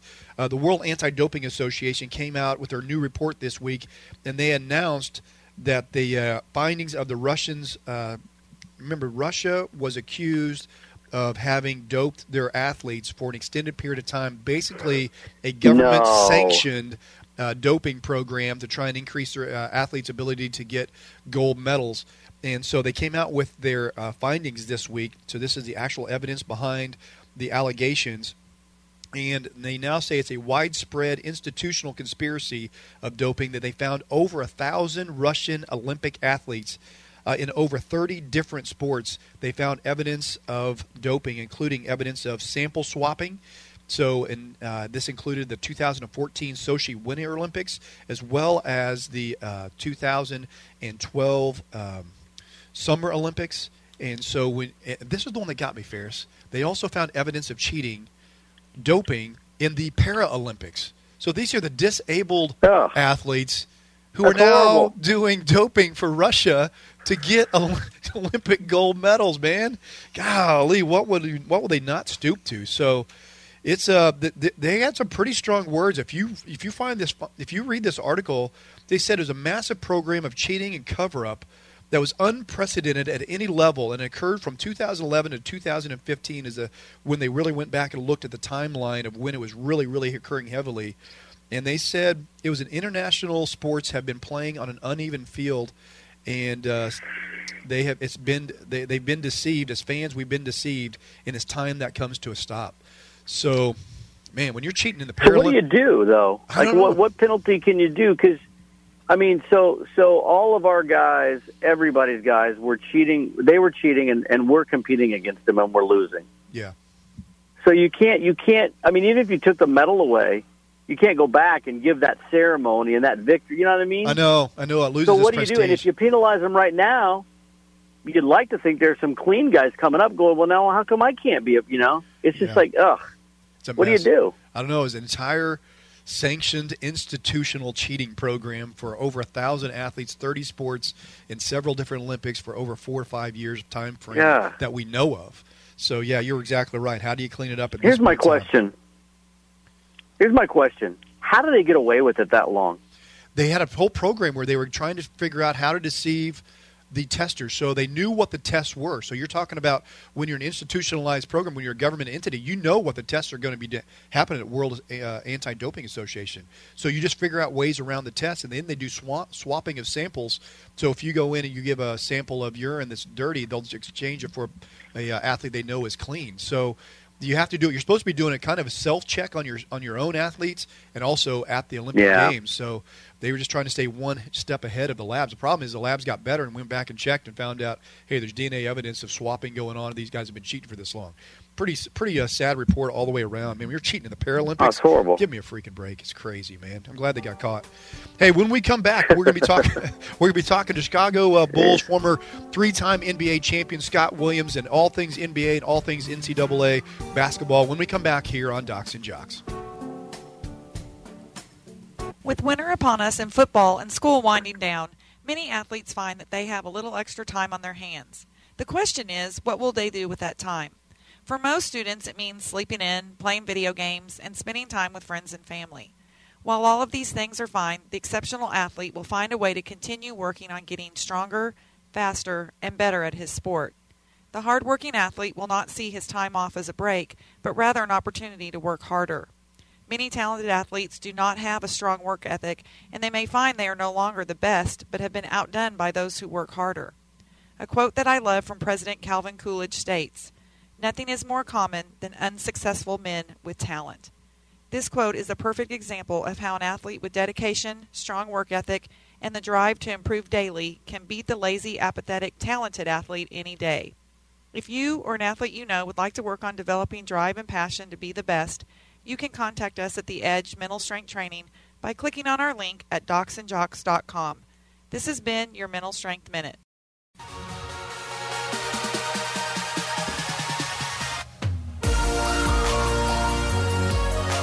Hey, welcome back to Docs and Jocks, your sports medicine radio show. My name is Doctor Dan, longtime sports medicine physician with Docs, or with uh, Texas Sport and Spine. Coming to you live from inside D one Abilene Radio Studios. Great to have you joining our show here, our sports medicine radio show. If you want to find out more about our show, go to docs and jocks dot com, D O X N J O X dot com. There you can find about I'll find out everything you want to know about your host, Doctor Dan, as well as my co-host, Ferris Potter, the voice of Grand Canyon University. You can also, uh, on that, uh, follow us on Facebook, Instagram, uh, all the social medias, uh, Twitter, you name it. We're there on docs and jocks dot com. Follow us uh, on uh, anytime you any, anytime you want. Also, you can go to iTunes app and, and download Docs and Jocks, D O X N J O X, and you listen to our show anytime as well, anytime at your convenience. I do want to say thank you to our sponsors, including Abilene Sports Medicine Orthopedics, Doctors Funk, Doctor DePraying, and Doctor Maroney. Couldn't do our show here without our wonderful sponsors. Ferris, uh, we have a uh, guest with us uh, this segment. We have on uh, in studio here with us former Kansas City Chiefs strength and conditioning uh, intern uh, Hagen Little, who is now a D one Abilene uh, coach. Coach Little, thanks for being on the show. Yeah, thank you guys for having me. You know, you're always backed by popular demand. Uh, we, you know, I think it was last segment you just happened to throw in there that you were single, and ever since then we've had uh, man, all our all our female uh, uh, you know listeners here have been saying we got to get Coach Little back. Yeah, on. I keep getting asked about that outside of here too, as well. So I, I, I appreciate you guys. Doctor Jocks all the way. You know. Yeah, exactly. Hey, uh, so last night you were with uh, Kansas City Chiefs. I thought it'd be fun to have you on talk a little Kansas City Chiefs football. We saw a big win for them over the Oakland Raiders. You know, really re- needed that win to kind of clinch up. You know, Oakland, Oakland's been playing so good this year, but uh, Kansas City, by the way, Ferris is now back on the Kansas City Chiefs bandwagon. He left you there for a while when uh, things weren't going so well last year with Andy Reid yeah. making some poor decisions. No, stop it. I'm, I'm not on the Andy Reid, Coach Reid for president bandwagon. I'm never going to be on that one. so, But, but yeah, I love last, the Chiefs. Big win last night. Uh, we watched that game. A couple big injuries we saw there. One was with uh, Derek Johnson. Uh, had a had a rupture of his Achilles tendon again, uh, and you, I think he had that happen when you were there, right? Yes, I, I believe so. My last year there, I think it happened the actual um, first game.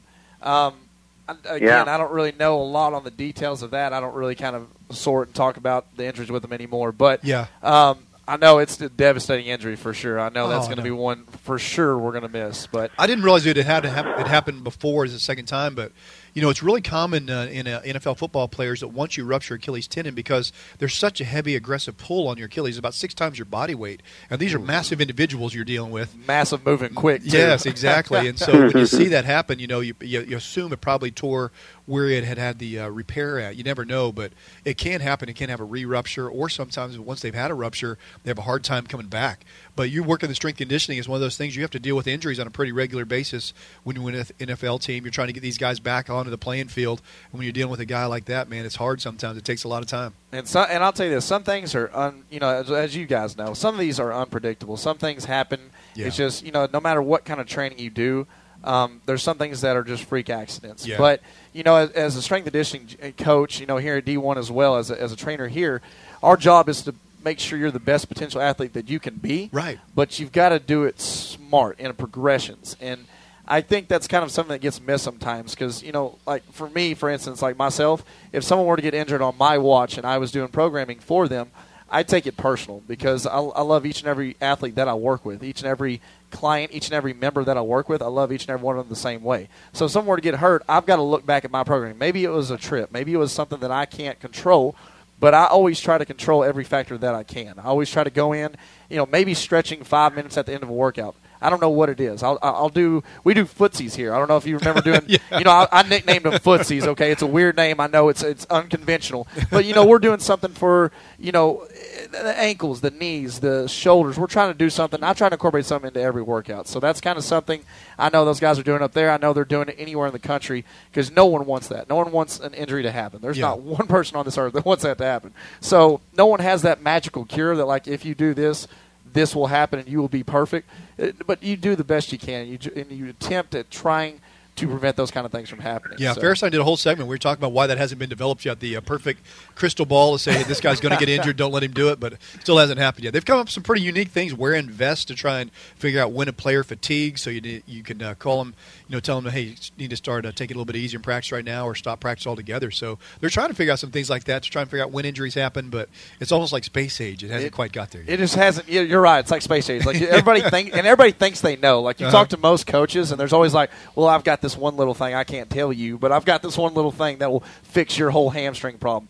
I bet it doesn't. You know, if I had to guess, I'm not, you know, I, I, I bet it doesn't. I bet there's always freak things that can come up and happen. You know, dehydration yeah. plays a factor. There's things that a lot of th- different movement variables that are happening um, that play a part in injury. So that, I don't think anyone's got it figured out. I don't know if anybody ever will figure it out. I mean, there's always yeah. different things going on. But I would say there's three injuries that every strength conditioning coach, athletic trainer, and sports medicine physician, if you can uh, figure out how to get them either stopped or how to get them back on the field faster, you will make uh, millions and millions of dollars. It's it's uh, hamstring pulls, Ooh. hamstring strains. You know, that's a very common one, and, and it takes a long time for these elite athletes to get them back. Uh, ankle uh, sprains, because every athletic trainer is the bane of every athletic training uh, program everywhere, and how, how do we get them back faster than two to three weeks? Uh, and, and that's early. And then um, – cramping. How, how do you prevent oh, it in the first man, place? Yeah. And how do you, once they start, how do you get rid of them? It's just, that's always the things we're dealing with, you know. This, yep. It's a cool night. It's not even hot. You're not dehydrated. And some dude's cramping that's cramped every game for the last fourteen, you know, weeks. And you've done everything. You've hydrated them well. You made sure they're all their metabolites are well. And here we go. We get the cramping thing going again. So, yeah, it's tough. Ferris, you had a question for Hagen? No, I was going to say I would I would add uh, groin pulls to yeah, that list. I think that's right. the most devastating yeah, that's, injury you know this, anyone could ever yeah. Well, Ferris had a groin have. pull on a hiking injury, and he is uh, ooh, ooh. not let's forget about it. He, he enjoys talking about it. It was more like a leaping injury. I was leaping like thirty feet from a rock to a rock. Yeah. Over like boulder to boulder. eight hundred foot waterfall. Yeah. Uh, elite jumping is what they call it. Elite jumping. Yes, sir. Thank you. Thank yes, sir. You. Yes, sir. So, Coach Little here, tell us uh, uh, with D one Abilene what we currently can expect or what some things coming up with uh, big holidays. Obviously, have Christmas coming up, and then you got the New Year's. Always have kind of an influx of people trying to get ready for that New Year's resolution and, hey, how can I get better from where I am currently to where I need to get? What are some things uh, D one Abilene has going on? So we're kind of in the works right now. Um, we're talking with the head strength coach here, David Hess, but yeah. we just got done doing a Friendsgiving um, yeah, top promotion. Awesome. We all, we yeah. had like a Friday workout. Bring your family, bring somebody. We just want you to be in the building. We want to have a good workout the day after Thanksgiving. Yeah. And we had we got it on. There was uh-huh. like forty people. Yeah. I, I was on the board yelling and screaming. I mean, it was intense. I wish I jumped in with yeah, it. Yeah. But, you know, it's coming up in Christmas. We're kind of talking about doing something similar to that mm-hmm. on Christmas. You know, your oh, family's yeah. in town. You you got cousins out of town. You know, everybody, cousins, brothers, sisters, yeah. everybody's coming in town to see you. We want you to come up here and work out. And you're we just laying to, around eating food, laying on the couch. You're laying I mean, there watching yeah, T V. You're right. watching. Hey, why don't we go get a workout in? Yeah. And you don't have to come up here and make it the hardest workout ever. Which you guys always do, by the way. Which we, anyway. we attempt. Obviously, yeah. we attempt. You know, fun, quote-unquote fun. Yeah. Um, but, no, we try to make it fun, entertaining, it interacting. Is. And you take it how you want to. You know, you can bring a family member. Even if they don't ever work out, we'll we'll modify it. We want you to come work out. And I think that's something big that's coming up that I'm, I, I know myself I'm looking forward to. After Thanksgiving, I can't even imagine what the Christmas deal is going to be like. Oh, it's going to be yeah. crazy. But – Go ahead. I was just going to say one of the great things about D one when watching a young coach like you to motivate us is it really is for all different age groups. And here's the thing I think people think sometimes about D one Abilene is that you have to be an athlete already, have to be an elite athlete or whatever it is that you think you need to be to be able to start. And you got to find a place to start. I was talking to a, a very nice lady this morning. She's uh, my same age. We're almost fifty years old. And she, the entire time, was telling me all her aches and pains and how old she was and what she couldn't do. She never once mentioned what she could do. And so I finally said, I would love to have you be part of D one Abilene to try and see if we can get you feeling like, you know, not like what you feel currently, but you can feel like you did when you were in your twenties and thirties and athletically and still move and, and, and feel good. And she was like, well, I can't because I work an eight to five job and I have to walk the dog afterwards. And I thought in my mind, you you have to at some point in time say, I understand that exercise is that good for me that I'm going to make it a priority somewhere on the list. You know, it's I don't know if it uh, it goes above the dog or not, but I mean it's got to be somewhere at least right. even to the dog, maybe, right? right. And you're, you have to understand that it gives you all the benefits of the health benefits you get from it, the mood elevation you get from it, the increased quality of life, the increased quantity of life you get from it, all those things that you have to find a way to make it a priority to take care of yourself. And I think a lot of people this time of the year are thinking that way because maybe they've let themselves slip. You know, we're get busy with life. Maybe you got kids. Maybe you're a young college student. You get busy with finals. Maybe you're, you know, in a point in time where your business is so grown that you're having to put a lot of time into your work. Whatever the excuse is, there's always an excuse. I figured it out. I'm, I'm a little older than you. I'm a lot older than you, Hagen, actually. I could be your dad. But there's always an excuse, no matter what stage of life you're in, as to why not, why, how, why I can't take care of myself because I'm so busy.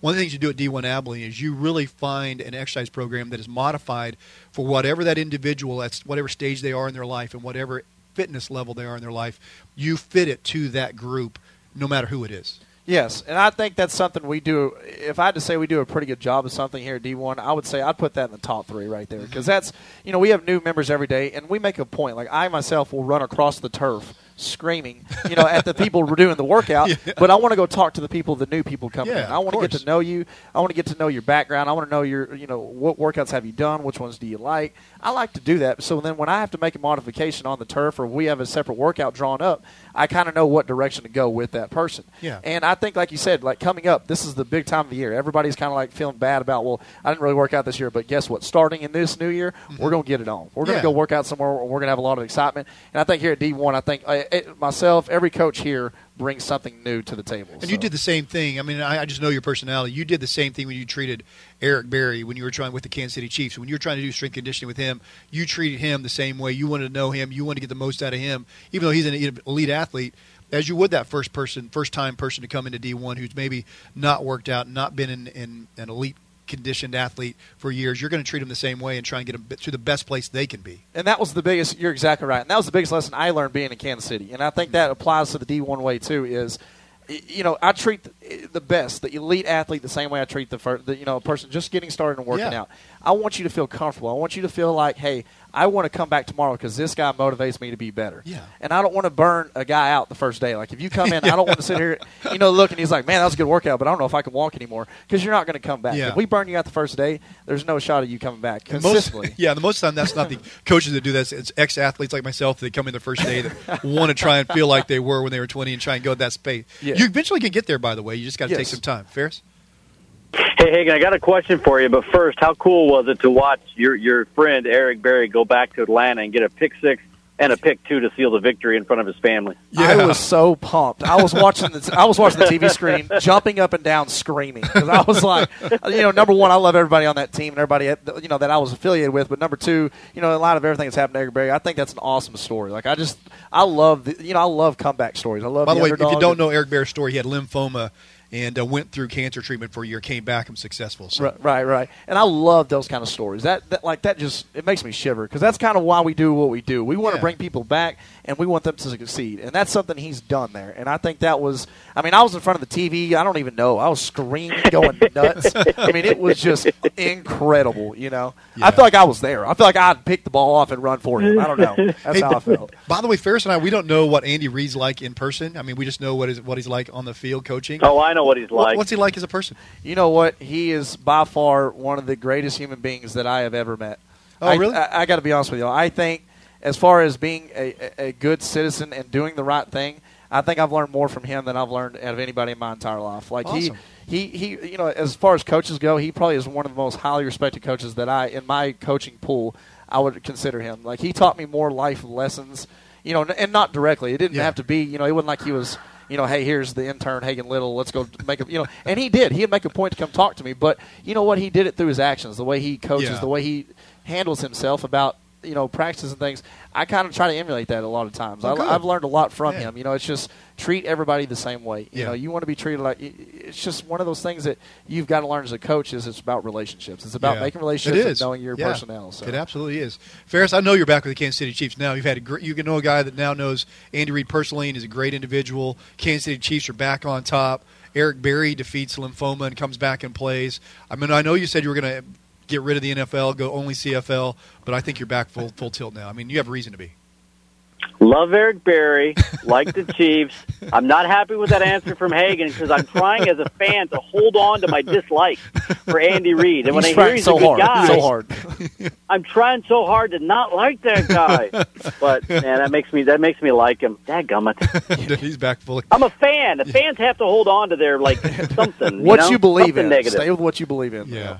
Yep. So uh, we had just a last minute here, so if someone wants to find out about D one Abilene and see if they want to come train, you also do personal training. Coach Little does personal training as well. So if someone comes to do personal training or they want to do a D one Abilene class, you work with a lot of the young kids as well, high school and junior high and even the younger kids. So if uh, families out here listening, they're driving right now, want to find out how they do a, a free trial at D one Abilene, how would they go about doing that? Well, number one, they could call us, you know, here at D one. Obviously, yeah. you could call our phone. The big thing I would suggest is come by and talk to us yeah. because that's the that's number the one thing. Way. You want to meet the guy that's going to be coaching yeah. you or coaching your son or daughter. I think it would be awesome to come by, meet us, check the facility out, and, and see what we have to offer before yeah. you make any decisions. All right, man. Couldn't do have a better interview with Coach Hagen Little, man. If you want to come down and find out more about D one Abilene and maybe how you can work with Coach Little, uh, like I, I do, my family does, uh, you can do that by going to D one Abilene dot com or, like you said, come up here and check it out yourself. Hey, we'll be right back with more Docs and Jocks. We'll be talking to Scott Williams, uh, former Chicago Bulls, three-time N B A champion, when we come back here on Docs and Jocks. Hey, welcome back to Docs and Jocks, your sports medicine radio show. My name is Doctor Dan, coming to you inside D one Abilene Radio Studios. Just catching a show for the very first time. Feel free to go to docs and jocks dot com, D O X N J O X dot com, and uh, you can follow our show any way you want to there, as well as you can download our iTunes podcast at Docs and Jocks, D O X N J O X, and listen to our show at your convenience. Hey, I do want to say thank you to all our wonderful sponsors, including Lawrence Hall Chevrolet, First Financial Bank. Could not do our show without our wonderful sponsors. I want to say thank you to them. I do uh, also want to say thank you to my co-host, Ferris Potter, for joining me each week. He is the longtime uh, radio broadcaster for Grand Canyon University, who uh, we are fortunate to have on uh, his uh, one of his uh, colleagues, Scott Williams, better known as three-time N B A champion uh, with the Chicago Bulls. Scott Williams, a longtime N B A player. Uh, thank you so much, Scott, for being on the show today.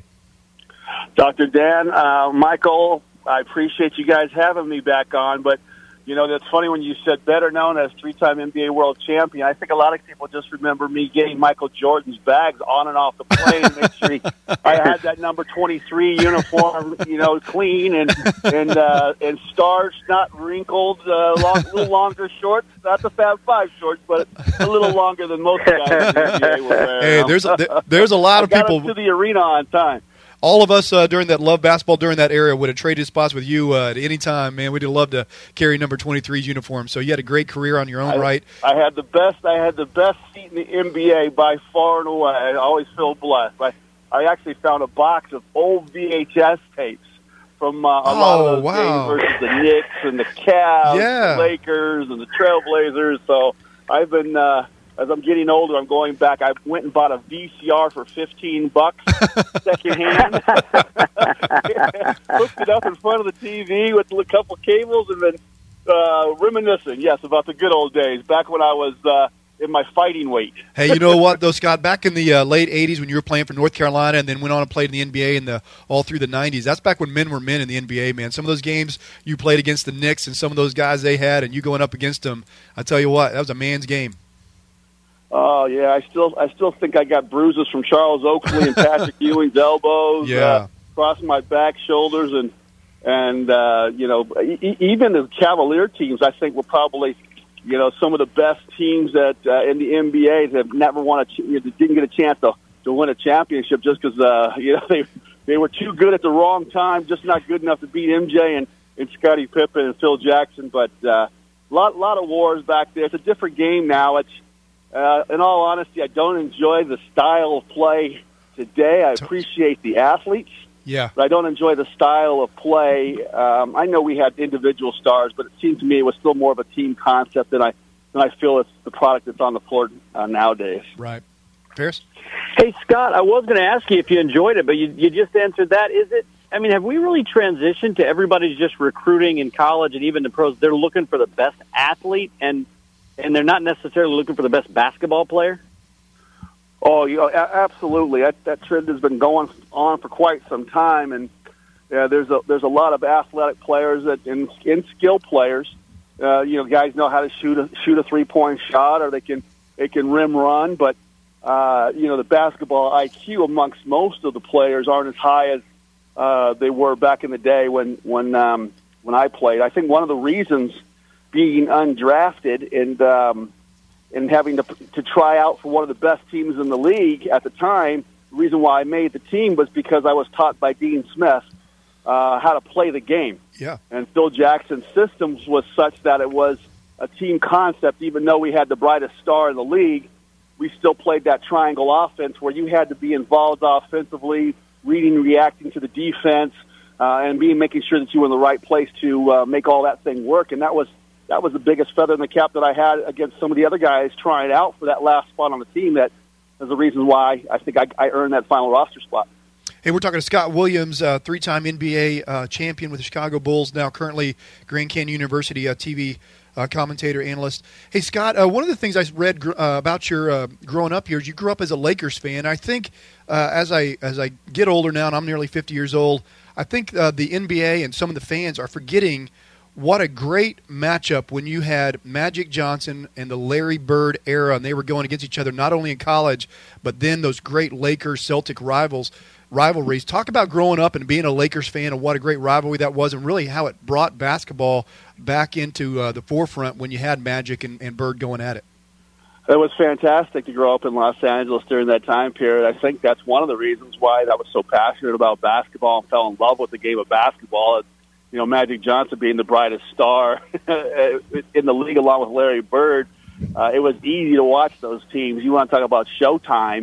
They they had fun. I know the Suns kind of recreated that here, the six seconds or less running and gunning when they had Nash and Stoudemire and Joe Johnson, Boris Diaw and the, and the like. But uh, that, that to me was the, was the best time to, to be a basketball fan. I hated Larry Bird and the Pistons yeah, and right. Kevin McHale and Robert Parrish, Joe uh, – Excuse me, uh, Dennis Johnson. What's yeah. it, Joe Johnson? Dennis Johnson. I, I grew up in Los Angeles at a time period, hated everything about the Boston Celtics, right. Casey Jones, and and uh, all those cats. But uh, Bill Walton. Oh my God, I can't remember Bill Walton. Forget Bill Walton. I hated Bill Walton. Uh, even to this day, when I see him around arenas broadcasting, I still kind of my corner of my lip kind of goes up.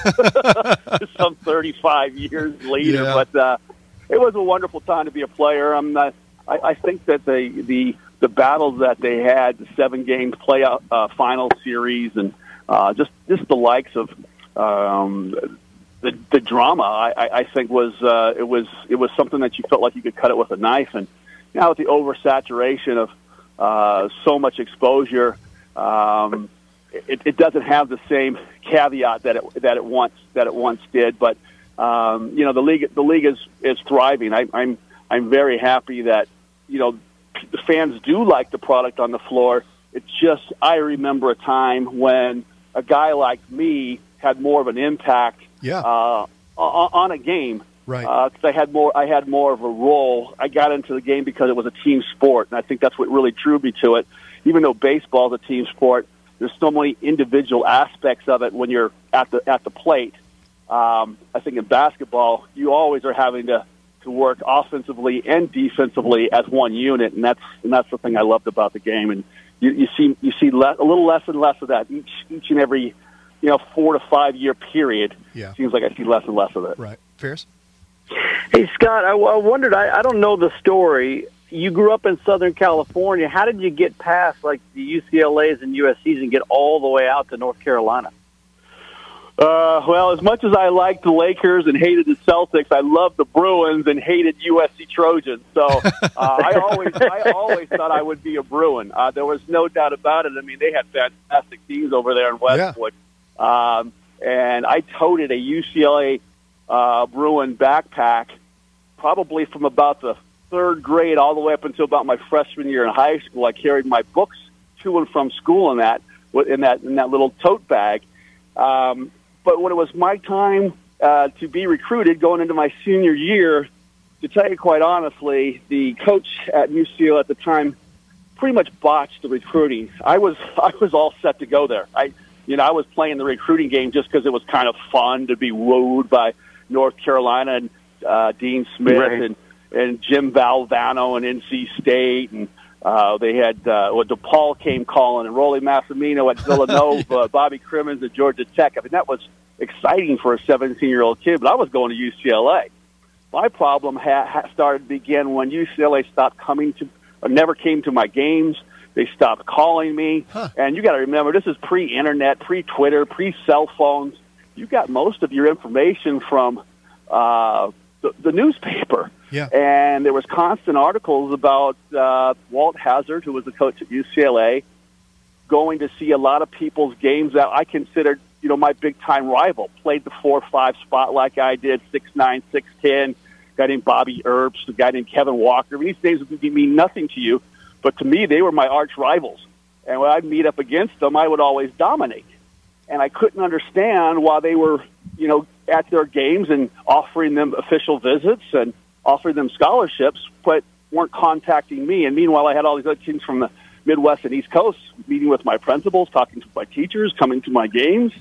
And uh, it just left a real sour taste in my mouth. And their excuse was that a secretary had transposed a digit in my telephone number incorrect. Oh. So every time they called at home, they were getting busy signals. Oh, bummer. So even as a seventeen-year-old kid, that doesn't hold weight when you're just yeah. forty-five minutes down the road. Yeah. You can jump on the car, jump on the ten freeway, yeah. and been you know at the camp at, at campus or at one of my games. So wow, uh, I, I kind of it just it just uh, it, I knew I wasn't going there. What a great break for. A... I took an official visit, but uh, Reggie Miller was a, a bit of a turd on my visit to me. On top of all the other things that happened to me, so I just said no, I'm done.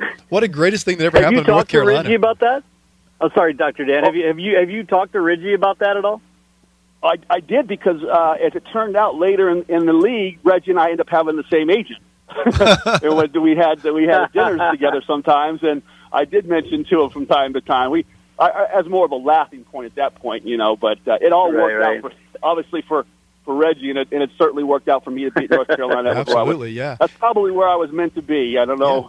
How the cosmos works sometimes, but I couldn't have asked for a better place given some of the things that happened to me. Hey, we're talking to Scott yeah. Williams, three-time N B A champion with the Chicago Bulls, uh, currently a commentator for Grand Canyon University, also a former uh, North Carolina Tar Heel.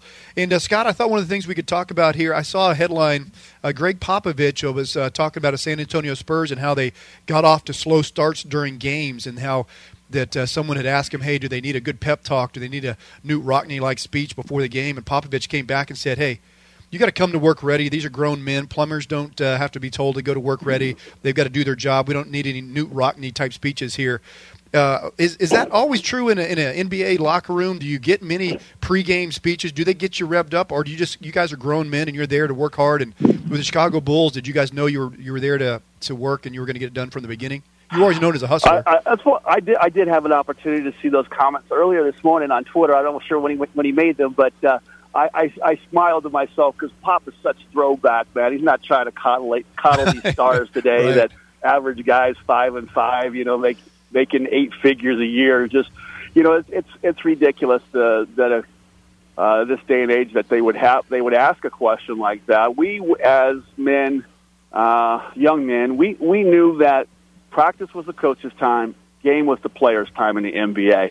And we had veterans that policed the locker room and made sure to hold younger players that were still learning accountable for how you went out there on the floor. Uh, so I, th- I think that's, uh, you know, ha- not having a David Robinson, uh, excuse me, David Robinson, he hasn't had David Robinson in a long time. Tim uh, Duncan, Tim Duncan yeah. from a year ago, is, is, it's not just always the points on the floor, it's that preparation, uh, preparation of, of gaining a locker room ready to play. That's always been the player's responsibility, and strong leaders on teams understand and realize that. Right. Yeah, exactly. Chris? Hey, Scott, um, bringing it back to, to Phoenix, Arizona, but Grand Canyon University had, you know, last week had a, a great game, a nine-point loss, and Louisville had a had a win over San Diego State. Uh, Rick Pitino uh, said a lot of comments, but one of the things he mentioned kind of later was he loves these N B A coaches like Dan Marley coming to the college game because they're so good at offense and creating mismatches and doing those things. W- what's your assessment on Coach Marley? You know, this is his first head coaching gig he's ever had in his career, and this is in his fourth year now at G C U. He's doing a great job, uh, Ferris. I, I I love Coach uh, Coach Marley. I mean, I, from the first day I walked on campus, I was a little bit like uh, Pitino. I knew nothing about Grand Canyon University. I didn't even know where it was at. I uh, first time someone mentioned to me, my my thought went up north to the Grand Canyon. I yeah. think, wow, that's a long way to drive to do games. I don't know if I want to. You know, that's gig. Someone told me it's you know it's over uh, oh, it's just off of Camelback. You know, I'm like, oh, okay. So I, I didn't know a whole lot about it, and then I watched the I watched the, the practice, and uh, I, I first thing I realized is oh, he's running he's running pro sets. I, I know all these sets. Every every place I went, sometimes they had the same name, sometimes they tweaked them, but pretty much the same thing: drag screens, high pick and roll, elbow sets, uh, cross screens, turn fours, turn fives, posting sometimes posting smaller, uh, uh, posting Josh Braun down on the block sometime against smaller players. Uh, it was all the stuff that I was uh, familiar with. Um, so it was just a matter of making some quick little notations, and I'm like, okay, I'm out of here. you know, it was, it was great to be able to go over there. I see what you're doing. You, you don't play zone defense. So I, you know, I don't know a whole lot about zone. I've forgotten all my, my zone defensive principles and trapping and what quadrants and all that stuff. He plays a straight man-to-man pro uh, on defense. You know, help help if a guy gets beat. Maybe pinch down a little bit if there's a mismatch down on the post. They started double-teaming the post. They're getting a little bit better at that and trying to rotate out of transitions, although Fifi Adu got burned a few times uh, by, right, right. by those three-pointers not coming back. They think they got out, they got out of that pretty quickly after the dude knocked down three threes in a row on back-to-back-to-back possessions. But uh, for the most part, that, that's all it is. And I think Coach Pitino, who spent a short period of time in the league, you know, he picked up on that right away. Exactly. Yeah. Fair. Hey, Scott, I got like ten seconds. I don't know if you can answer this in ten seconds. Who do you think for the national championship this year in N C double A? You think uh, Duke or uh, North Carolina? North Carolina. Yeah. I, I could have done that uh, one. No, I hate all things D U K E. I don't even like saying that word. Well, that's good. Hey, well, I can see. Well, you're such a great interview, Scott. I appreciate it so much coming on Docs and Jocks. I wish you all the best uh, in your uh, T V uh, analyst spot there for Grand Canyon University. Sounds like only bigger things are coming as they get off of uh, you know the Division I probation next year and be there. Hopefully, be in March Madness, man. That'd be fun to have you back doing some uh, color, color commentary for March Madness after playing in it yourself be- with North Carolina. That'd be wonderful. We like to call it a transition, not a probation. Oh, that's true. There, transition. That yeah. that's, that's with the whack. That's true. That's true. Thank you guys very much for having me on. Don't wait so long to have me on again. Okay, we'll that's do it. Holidays. All right. Thank you. All right. We'll be back Thanks, right Scotty. back with more Docs and Jocks Saturday. After a short commercial break.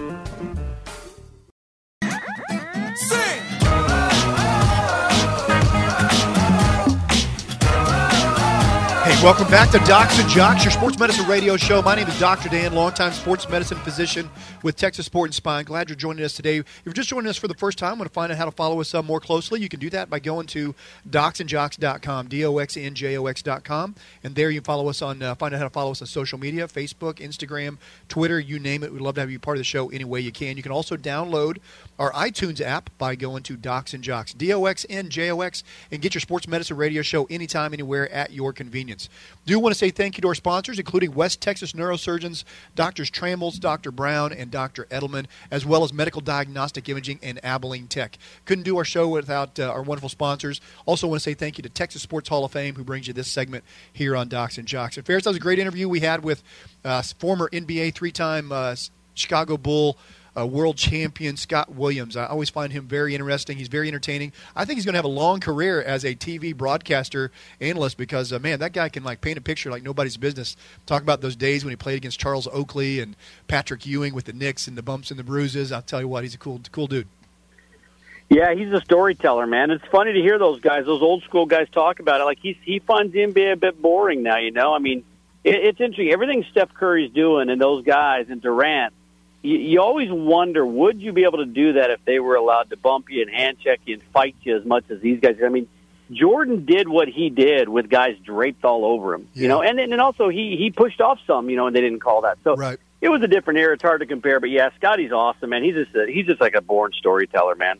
Man, you need to get him uh, out there when he's doing his runner's broadcasts, have uh, Michael Jordan come out and join him sometime, and then get him on Docs and Jocks. Can you put that on your list of to-dos?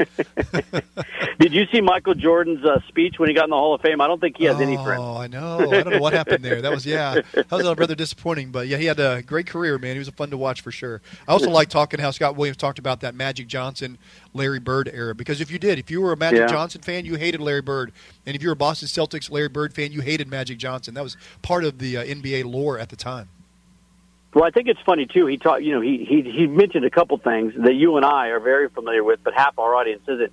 He had to buy a V C R, that's a video cassette recorder, and you watch big tapes with that. Yep. And um, he also he didn't go to U C L A because they called his home number and got a busy signal. Yep. And half our audience is going, "What's a busy signal? Never even ever got one in my life." I know, isn't that crazy? Yeah, that's the reason he did not go to U C L A and went to North Carolina is because of a misprint on the secretary's uh, home phone number. Golly, so that is bizarre, man, crazy. Hey, I thought we could well, talk. Well, that coach, that coach who blew that recruiting, he got fired two years later, and Jim Herrick took over the program. So there you go. There maybe was... should maybe should have paid more attention to maybe, detail. There were some issues there apparently. Hey, so talking about paying, paying attention to detail, what we already do here on Docs and Jocks is talk about what's going on in the sports entertainment world with the sports medicine uh, uh, niche. So uh, if you look at the uh, U F C right now, man, uh, paying attention to detail matters. Anthony Pettis, who was going to be fighting a uh, Max Holloway for the interim featherweight championship after that uh, was vacated by uh, Conor McGregor, Uh, Pettis was going to fight him, but he weighed in today at one forty-eight. Well, the problem with featherweight is you have to be under one forty-five. So that three pounds overweight, Ferris, ends up costing Pettis twenty percent of whatever the purse is. And he will not fight. If he wins the fight, he will not be given the featherweight championship as he would have uh, previously. So he's still going to fight the fight. He doesn't get a championship out of it no matter what, and he loses twenty percent of ever what his take would have been. That's an expensive three pounds. That could literally cost him one hundred thousand dollars or more. Wow, that's funny to me that you would that you would do that. I mean, I wrestled back in the day, and and, and you were allowed to do different things to lose weight that you're not allowed to do now, like, like doing push-ups with the sweats, you know, the plastics yeah, on stuff. Yeah. You could lose three pounds in like an hour back in the day. And I get this guy's already pretty ripped, but that's like water weight. Water. I'm shocked you would go. I'm shocked a professional would even go to a weigh-in and not make weight. Yeah, unless that's it was, amazing. Unless he was like one fifty-one and he dropped down to one forty-eight and just couldn't have any more to lose. Maybe just too big. But yeah, you would think yeah, with that much you money on the line, dehydrate yourself. Yeah, I mean, it's not healthy, but you could almost dehydrate yourself and make weight and then go and get an I V or something. I mean, I'm not, I'm not recommending you ever do that. Trust me. Yeah, they put a bunch of uh, stipulations on that now, so people didn't kill themselves. You know, a lot of uh, young wrestlers were dehydrating themselves so bad. They were yeah. spitting, and they were taking diuretics and making themselves urinate off any fluid they had on purpose and wearing these sweat jackets. So they were they were actually, there was, had been some deaths, and so they started uh, looking to see how hydrated you are. They measured your hydration levels by looking at your kidney function during a test, so to see if you'd been overly dehydrating yourself, and you couldn't do that. If you made weight, but you were too dehydrated, you couldn't. It didn't count, and you got penalized. So anyway, that's that's uh, one of the problems you had when uh, wrestling. So it sounds like some of this stuff still happens in U F C, but that three pounds that An- Anthony Pettis Amazing. didn't lose lost him a lot of money. I know a lot of people know me now as being, you know, really, really fit and muscular and ripped, you know, and a, a great, you know, great-looking dude. With the groin but when I was a sophomore, yeah, with the with a very weak groin.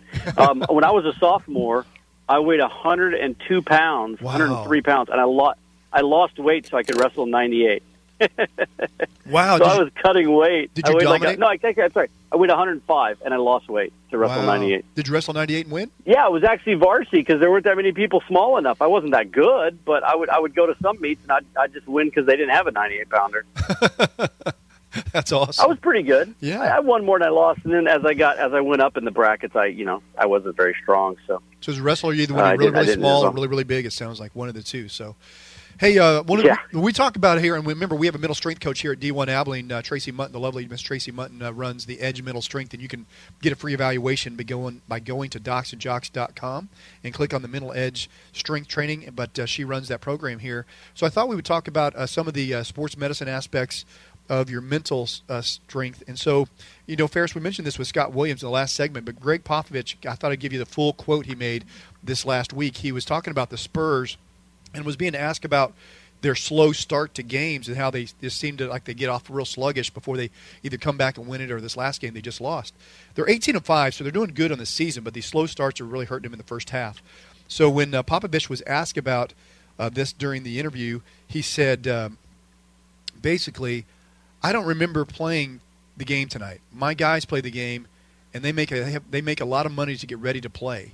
I don't need any new Rockney speeches. If you're a plumber, you don't you you just don't you just do your job. You don't get any work if you don't do your job. I don't think a plumber needs a pep talk before he goes out and plumbs. If a doctor botches operations, he's not he's not a doctor anymore.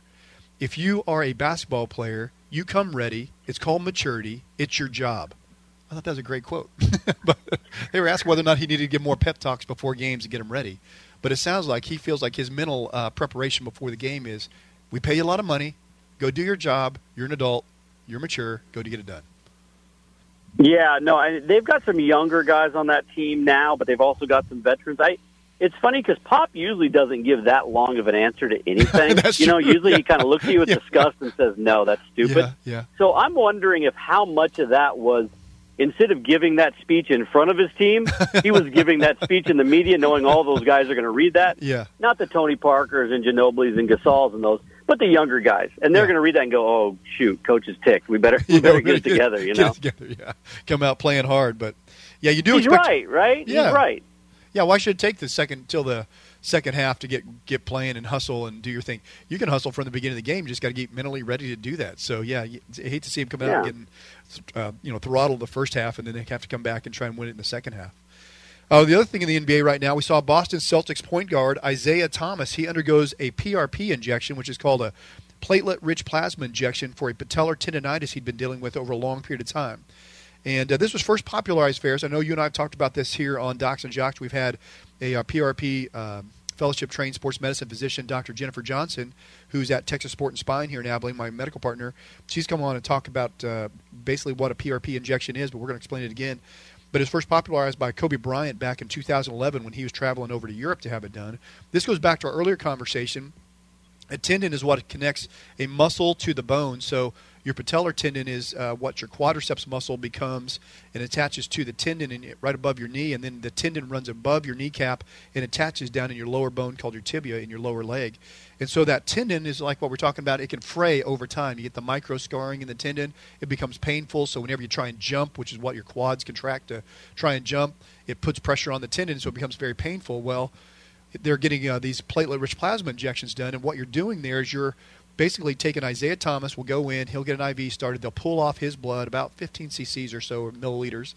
They'll uh, spin it down in a centrifuge, a machine that just spins real fast that separates out the different layers of your blood. They'll take the layer called your platelet-rich plasma layer, which holds your blood's uh, healing properties. There's lots of growth factors, Uh, insulin-like growth factor. There's I G, I G.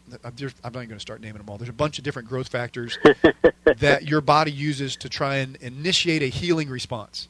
And then she'll go under uh, the doctor who did Isaiah Thomas's injection will go under ultrasound, which is a sound wave being bounced off the patellar tendon, where you can see the deficits in the muscle or the tendon where there's an injury, and then they go back in and they inject that platelet-rich plasma in properties of your blood back into those areas. So now your body sees that, and it gets a healing response, an inflammatory response going, and tries to heal it down. And so that's the idea behind platelet-rich plasma. It's called a regenerative uh, medicine. We now see stem cells, amniotic fluid, trying to track stem cells, those types of things, but you're trying to basically fool your body into a healing response using its own healing growth factors. So that's, and that's not performance-enhancing drug or substance, because you just, you're just using your, your own your own body, your own stuff that you've produced. Yeah, yeah, yes, but, you know, it's interesting. You you're said changing that. it, though. You are changing it, because, you know, if you think about blood doping, originally what Lance Armstrong was accused of blood doping, what, what cyclists do is they take their blood, they pull it off in an I V, they take it off, maybe, maybe they take a, you know, a pint, they put it in the uh, right. refrigerator so it's the cells stay alive. Then right before the race, so then they then they make their own blood again, right? So they make it all back what they lost. Then right before the race, they pump in that extra pint now to give them, or extra unit, they give them more blood that they have more oxygen carrying capacity. So in a way, you could say that's just your own body's own own right. tissue. So why does that matter? But you're using it artificially. So it, it is a weird weird line you draw when you start trying to figure out what you can and can't do to heal injuries versus performance enhancing. So, and when Kobe was doing it, it wasn't even really legal or, or done in the United States, right? That's why it, he was going overseas to do it? It was legal. It just wasn't being done. It wasn't standard of care, and insurances weren't covering okay. it, those types of things. So there was no illegalities to it. It was just a matter of most physicians hadn't started using it or seen it as beneficial. Long-term studies hadn't come out on it yet. So now we're getting more and more evidence that there is something to this, and it probably does work. So the uh, athletes have figured it out, and so they're using P R P injections and things like that to try and heal and try and get these injuries to calm down. Yeah, what are you smiling about? I'm, I'm laughing at Kobe Bryant calling his primary care and him going, "Oh, I can't. That's not covered. I can't. I can't do that. yeah. gotta, gotta go overseas." yeah. Gotta, well, the guy that was kind of the leading you know, expert on it was a guy over in Germany. That's where he went.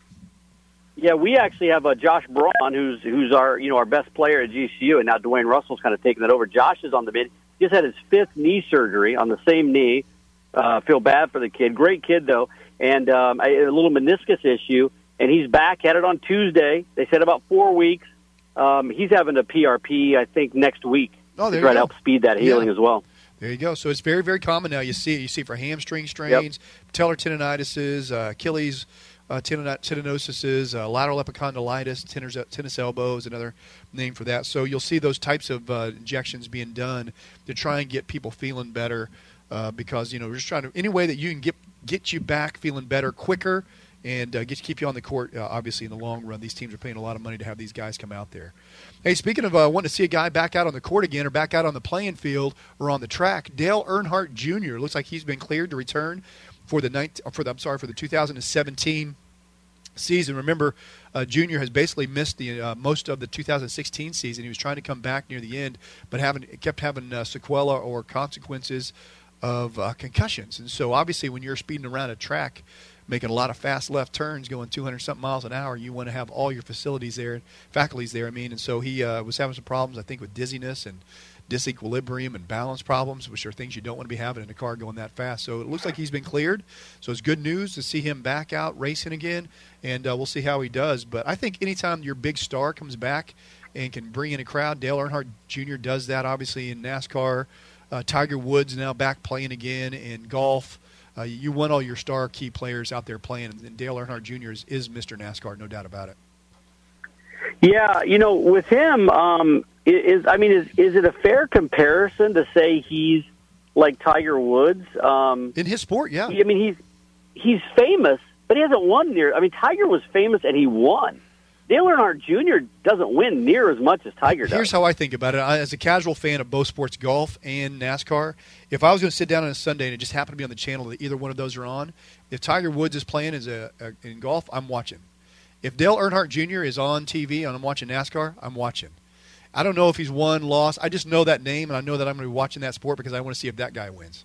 So it's. I think he has that kind of a fan attraction, even though he hasn't won as much as his career as uh, – as competitive as Tiger Woods has been, probably not, but you're going to sit down and watch him as a fan. People hear that he's he's, he's on uh, T V. Hey, in our last segment here real quick, Ferris, I just want to mention this. If you want to watch a really good documentary of uh, concussions and football and find out where you kind of stand, where the evidence is currently with the concussions and in, in football.